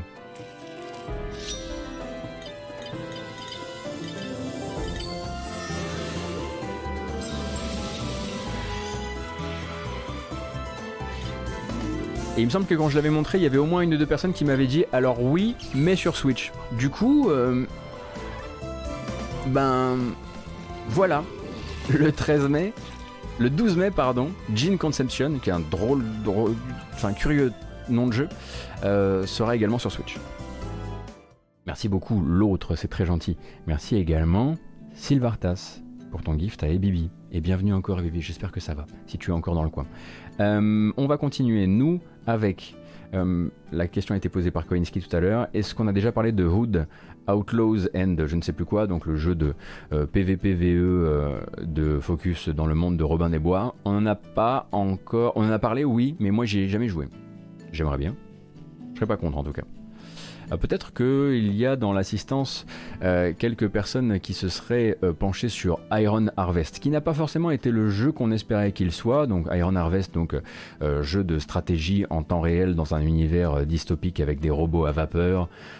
le, même, le même univers ou presque que le jeu de plateau Sight, donc par l'artiste polonais, c'est Jakub Rosalski, c'est ça? Je le fais de tête, je suis pas sûr que ce soit ça. Je vais probablement dire une connerie, mais c'est peut-être ça. Bref, Iron Harvest va annoncer euh, va annoncer une, euh, annonce pardon un nouveau DLC qui s'appelle Operation Eagle et qui introduit une nouvelle faction qui est plutôt une faction euh, inspirée des USA.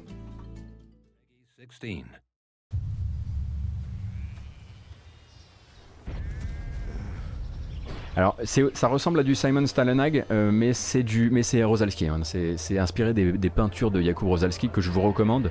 Ce sont des peintures vraiment qui, mélangent le, côté rural. Euh, voilà, les, gens qui travaillent dans les champs et en arrière-plan, vous allez avoir d'immenses, d'immenses à vapeur. Et donc, Iron Harvest va avoir cette nouvelle faction qui, effectivement, joue du Zeppelin et qui arrivera donc le 27 mai. Ah, faut aimer, hein, c'est sûr. L'histoire donc d'une première guerre mondiale, enfin non, pas vraiment. C'est un autre, un autre monde basé sur nos années de 1920. C'est un, un univers qui s'appelle 1920 ⁇ et le même jour, le même jour que l'arrivée de ce DLC euh, dans euh, Iron Harvest, eh bien, ce sera enfin la sortie du jeu, qui, un des jeux qui, pour moi, actuellement, est en train vraiment de remporter le challenge du jeu. Ne montrerai absolument pas une vraie séquence de gameplay avant la sortie, même si ces derniers temps on en a vu un petit peu. Il s'agit de Warhammer Age of Sigmar Stormground, toujours par Gasket Games et toujours par Focus Home Interactive, euh, qui sort une nouvelle bande-annonce. Oui, Uchronie, merci Ubi. C'est plus une Uchronie, merci infiniment. Today we will unveil more about commanding a band of fearsome warriors, mages and magical creatures in high-impact, turn-based battles. Ally yourself with a faction, bon déjà, on a rallongé les temps entre les cuts immensément par rapport au trailer d'avant. Your faction determines which side you take in the war for control of the mortal realms. Donc rassurez-vous, c'est de la tactique. Oui, c'est du tour par tour. J'aurais pu essayer le jeu il y a deux semaines. Malheureusement, j'ai manqué de temps. Peut-être que Koinski a un avis dessus, je ne sais pas.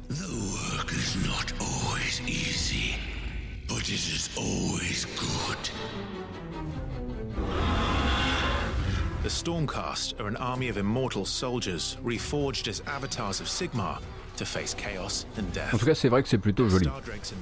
Je comprends un peu mieux pourquoi ils nous avaient tant montré les modèles 3D. Euh, et euh, en, en, en, vraiment en close-up, en, en, plan très rapproché, parce que alors il n'y a toujours pas du high. Mais je pense, Von Yaourt, qu'on peut partir du principe que jusqu'à la fin, Gasket Games. Ah si, un tout petit peu. Ah ah yes On a eu un petit peu, juste une... Juste pour le goût.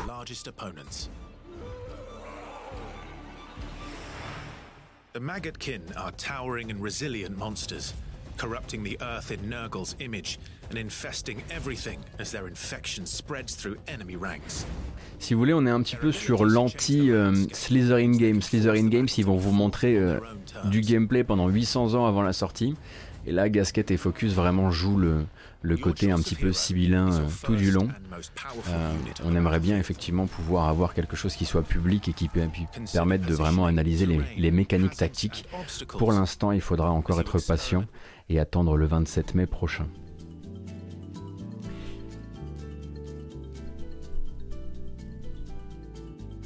Syriaco. Je vais, je vais regarder ça pour plus tard, tiens, je me mets ça de côté. Merci beaucoup. Alors, nous on continue? Oui, il y a encore de quoi faire. Un petit peu. Un petit peu avec l'annonce des sorties consoles. Et on pensait pas qu'elles arriveraient par cet éditeur-là. Euh, mais quand même, euh, vous vous souvenez quand on a découvert la fondation de Playtonic Friends, qui est donc la branche d'édition des développeurs de Yooka-Laylee et qui disait on a quelques projets sur le quelques projets déjà dans les cartons et on disait ben attends ils vont probablement bosser sur des choses assez euh, colorées, lumineuses, cartoonesques, enfantines et, familiales. Euh, pas forcément, hein, euh, puisque là ils nous annoncent que c'est eux qui vont éditer les versions consoles de BPM Bullets per minute. Donc effectivement c'est pas forcément dans l'ADN qu'on allait leur attacher directement. On rappelle donc qu'il s'agit euh, d'un jeu de tir à la première personne rythmique.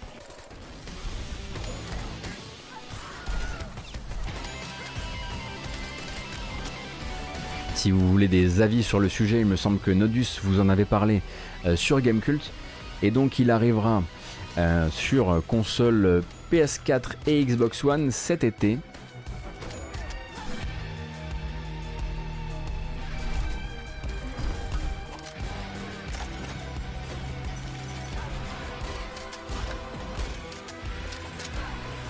Il y a un vrai flow à aller chercher dans le jeu, oui. Si vous vous posez la question de est-ce que ça fonctionne, euh, mais il me semble que c'était plus au niveau du contenu que c'était pas top, non? Ça se joue pas du tout euh, slim fat euh, comme Doom en revanche, hein. c'est un, jeu, un jeu de rythme en fait. Ce que tu vois au milieu de l'écran là, c'est un métronome. Et tout ce que tu dois faire, tu dois le faire selon le métronome.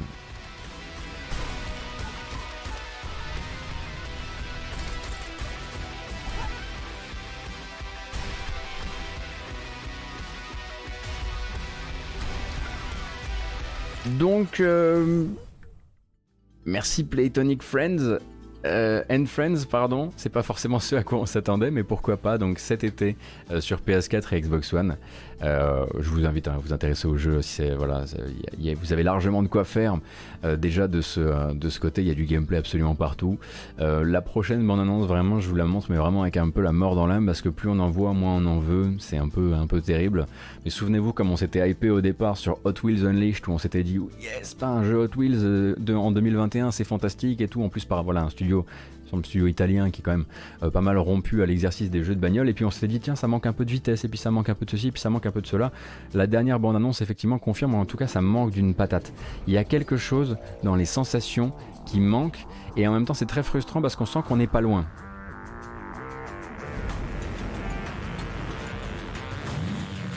On rappelle que le jeu est donc attendu le 30 septembre sur toutes les plateformes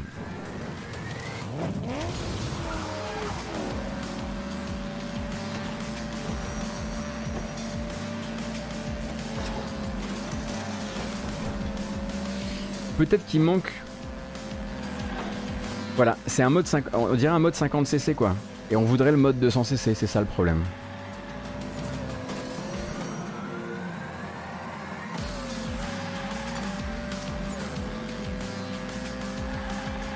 Donc je vous rappelle les bases, hein, si, le jeu peut vous intéresser d'une manière ou d'une autre, ce sera donc un jeu effectivement de course mais aussi de construction de circuit, construction et partage du circuit euh, via notamment le Steam Workshop et des outils internes euh, qui permettront de, voilà, de fabriquer des trucs toujours plus fous avec évidemment puisqu'on est chez Hot Wheels des loopings, l'obligation d'être à fond dans la vitesse au niveau des loopings sinon vous, vous casserez la binette.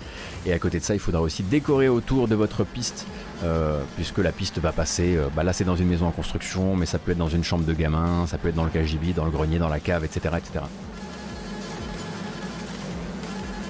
Il y a un côté effectivement très Trackmania casual, euh, mais il manque la sensation. C'est dommage. En tout cas pour moi il manque la sensation par rapport à ma hype du début. En revanche, il y a un klaxon. Et il était pas mal son klaxon. Allez, le dernier de ma select est quelque part peut-être un de mes préférés. Parce que j'ai lu la description du jeu, je me suis dit ok le jeu s'appelle Minds Beneath Us, c'est un jeu d'aventure taïwanais, cyberpunk, avec une histoire de fantôme numérique qui vit dans la tête du héros, et là j'étais là... commencé à piquer du nez comme ça, je me suis dit oh, je suis là, je suis fatigué, je suis fatigué. Et ensuite j'ai vu le jeu. Et maintenant je veux le jeu. Donc ça sort un jour, il me semble que pour l'instant il n'y a pas plus de date que ça. Minds Beneath Us a vraiment quelque chose au niveau artistique, vous allez voir.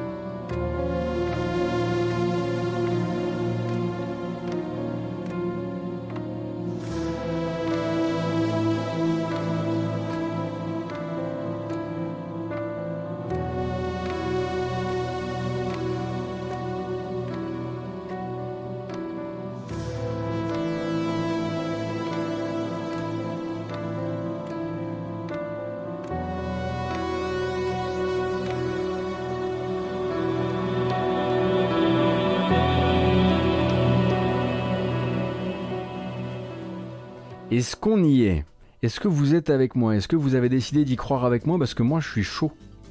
Je suis chaud. C'est beau. La fin, là, le truc avec l'anime final avec les griffes, là, la représentation d'un cyberpunk taïwanais.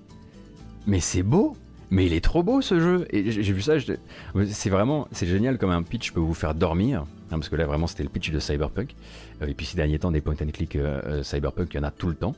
Et là d'un coup j'ai vu le jeu, tourner, j'entends, bon effectivement il y a le petit côté Vangelis à la musique qui ajoute, mais il y a quelque chose d'assez d'assez fluide et, merveilleux dans la gestion aussi des, éclairages et tout. Et directement je me suis dit ok ça ça part, ça part, ça part en wishlist.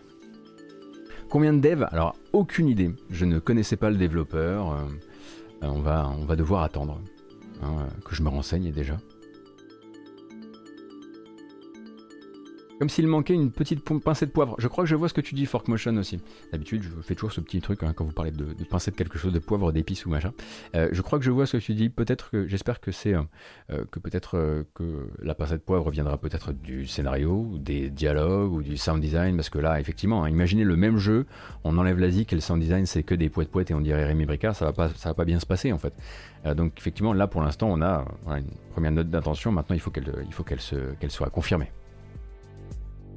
Et ça risque effectivement de prendre un petit peu de temps pour la VF, sauf, sauf, sauf si un, merveilleux éditeur venait à, proposer ses services pour la distribution occidentale. Pourquoi pas? Euh, Prescription for Sleep Stardew Valley. Effectivement, on peut parler de ça. On peut parler de ça tout de suite. Euh, et je vais retrouver le lien moi-même à un moment ou à un autre.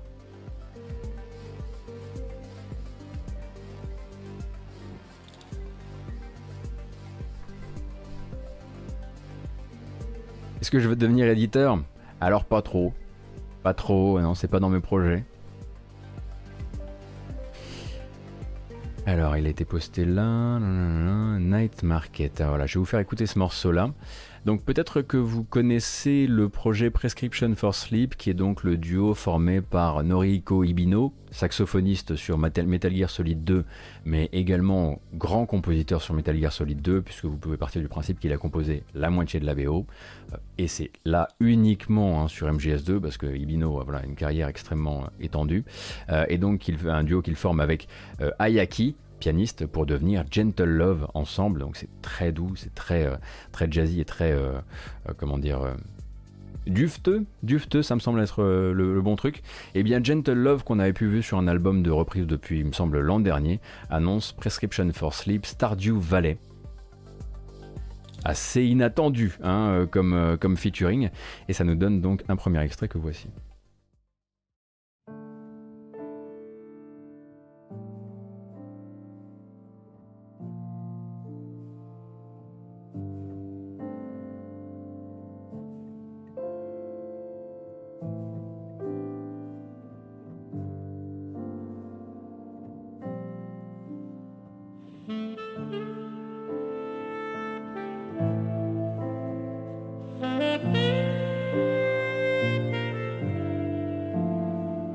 Qu'ils avaient même fait un album sur Wizard of Legend, mais ça me semble que c'était plus une commande, effectivement, oui. Ah, c'est fait pour dormir, hein, Gentle Love. Hein. C'est fait pour, euh, voilà, vous vous foutez dans le, dans le, dans le plumard, ou dans le canap, et hop, c'est parti. C'est sûr qu'on n'écoute pas ça pour faire la bamboche. Mais si vous êtes fan de Stardew Valley, il y a tout un album comme ça qui arrive bientôt.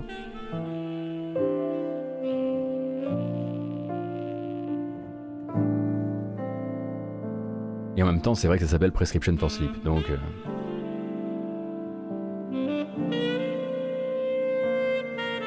Donc, ça, vous pouvez vous écouter maintenant. Il y a deux extraits qui sont sortis.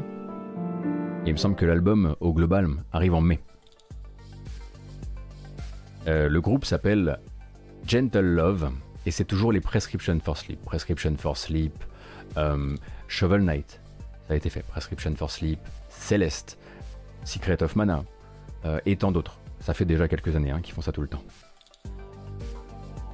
Et euh, pour la suite de notre, notre dernière recommandation du matin, euh, j'aimerais vous proposer de tendre l'oreille au travail d'un spectateur de la matinale, si vous le voulez bien, et peut-être vous intéresser à son projet musical. Est-ce qu'il me laissera vous intéresser à son projet musical? Ou est-ce que c'est trop tôt Ou est-ce qu'il aurait, préféré que je n'en passe pas par là euh, il se reconnaîtra sur le chat s'il est encore là. Je vais attendre d'avoir son, son go. Sinon, on fera autre chose. j'ai son go. Nous pouvons donc y aller. Zenibuka, qui est là assez régulièrement hein, sur le chat le matin, euh, m'a fait parvenir euh, son travail sur un album qui s'appelle Time Given Chosen, Chosen, Chosen Lives. Chosen Lives Chosen Lives son album quoi, bah, l'album de Zenibuka, voyez-vous quoi, Euh, qui est donc, euh, un neuf titres euh, qui va se, qui va se concentrer en fait sur des hommages aux jeux vidéo, mais pas directement en récupérant, si vous voulez, c'est pas des covers, ça va être des, c'est, on sent déjà que c'est porté par des années euh, notamment dans le métal, et à côté de ça, euh, effectivement, euh, des envies d'honorer les jeux par leurs ambiances sonores, sans forcément faire des reprises à la mélodie, et parfois évidemment en mettant des références par-ci par-là. Donc on va s'écouter effectivement de l'inspiration plus que de la cover, et du coup on va pouvoir s'écouter au moins, sa petite, une petite référence à Hades. Elle veut bien se lancer évidemment. Attendez, attendez, il se passe plusieurs choses en même temps. Et là, ça va pas pouvoir le faire. Voilà. Donc le premier morceau de l'album s'appelle The Forge of Hephaestus.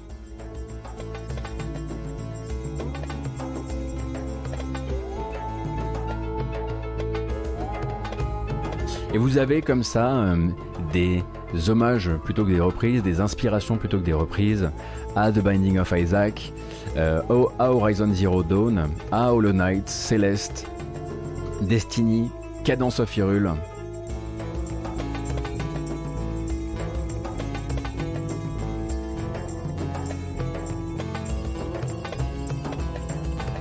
Et on écoute ça exactement là où Madingue vous envoie le lien. Moi j'ai une petite euh, une petite euh, appréciation personnelle pour celui-ci, je dois dire, ainsi que le suivant qui est également hein, euh, qui va vous orienter vers du The Binding of Isaac. Et Zenibuga, quand tu nous dis que quand tu nous dis sur la tracklist que le morceau euh, avec The Binding of Isaac, de The Binding of Isaac, pardon, qui s'appelle Stersus Infantem, c'est ça C'est un featuring avec Mr. MV, c'est ça? Je vais pas dire de bêtises.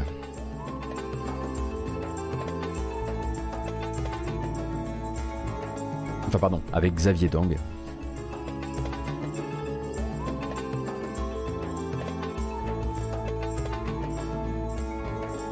Ah ouais, ouais attention, hein, c'est pas, c'est a priori c'est, euh, un, gros gros projet depuis, euh, depuis un bout de temps pour Zenibuka, dans lequel manifestement il y a eu pas mal de, de d'a- d'argent engagé, si j'ai bien compris.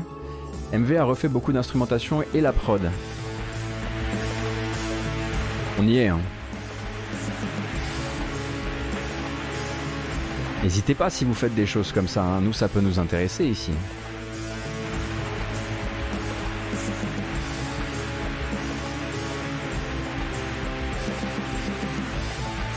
GG, GG, vraiment.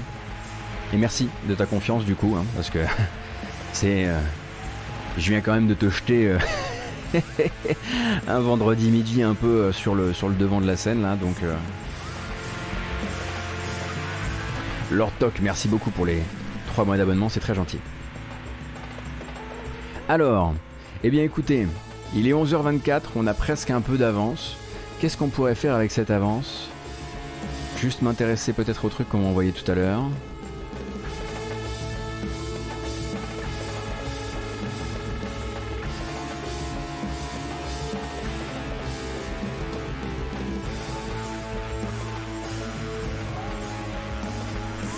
Je regarderai ça plus tard. Bon, nous, il est l'heure. hein.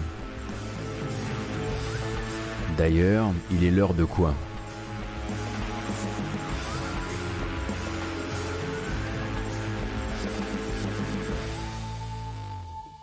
Quand faut parler de jeu, je sais pas trop, ça fait un peu collusion quand même, faudra être très clair. Gotos pour la musique, envoyez-moi tous les liens, les albums, les vinyles que vous avez. Ah non mais bien sûr, mais tant que vous le dites, encore une fois, c'est une seule, une seule règle du Fight Club, c'est celle-ci, hein, vous, vous connaissez un peu l'histoire. Je vous laisse découvrir son album, on va pas l'écouter comme ça alors que moi je parle par-dessus, nous on va bambocher. Oh là là là là là là là là là là attention Oh là là là là là là là là là là Oh L'erreur, l'erreur C'est terminé pour aujourd'hui et c'est terminé pour cette semaine. Merci d'avoir été là avec nous pour la matinale jeux vidéo pour une semaine de plus. J'espère que ça vous a plu. Euh, j'espère que vous avez appris plein de choses. J'espère que vous avez découvert éventuellement des jeux. J'espère que cette euh, couverture euh, des, de la richesse vous a intéressé ce matin. prenez grand soin de vous. Je vous souhaite un excellent week-end. vous pourrez me retrouver normalement dans l'émission Gamecult de demain ainsi que dimanche euh, avec B-Side Zik où on parlera de musique et cette fois-ci pas de musique de jeux vidéo, ça nous changera un petit peu. Euh, cette vidéo, comme d'habitude, hein, s'en va sur les plateformes et notamment sur YouTube en version chapitrée ainsi que sur les plateformes de podcast. Vous connaissez un peu l'histoire désormais. Merci comme d'habitude de votre soutien. Ne bougez pas, il va y avoir un petit, euh, un petit raid dans quelques secondes et d'ici là, bah, prenez grand soin de vous et, et bon week-end hein, parce qu'on est quand même vendredi. Ciao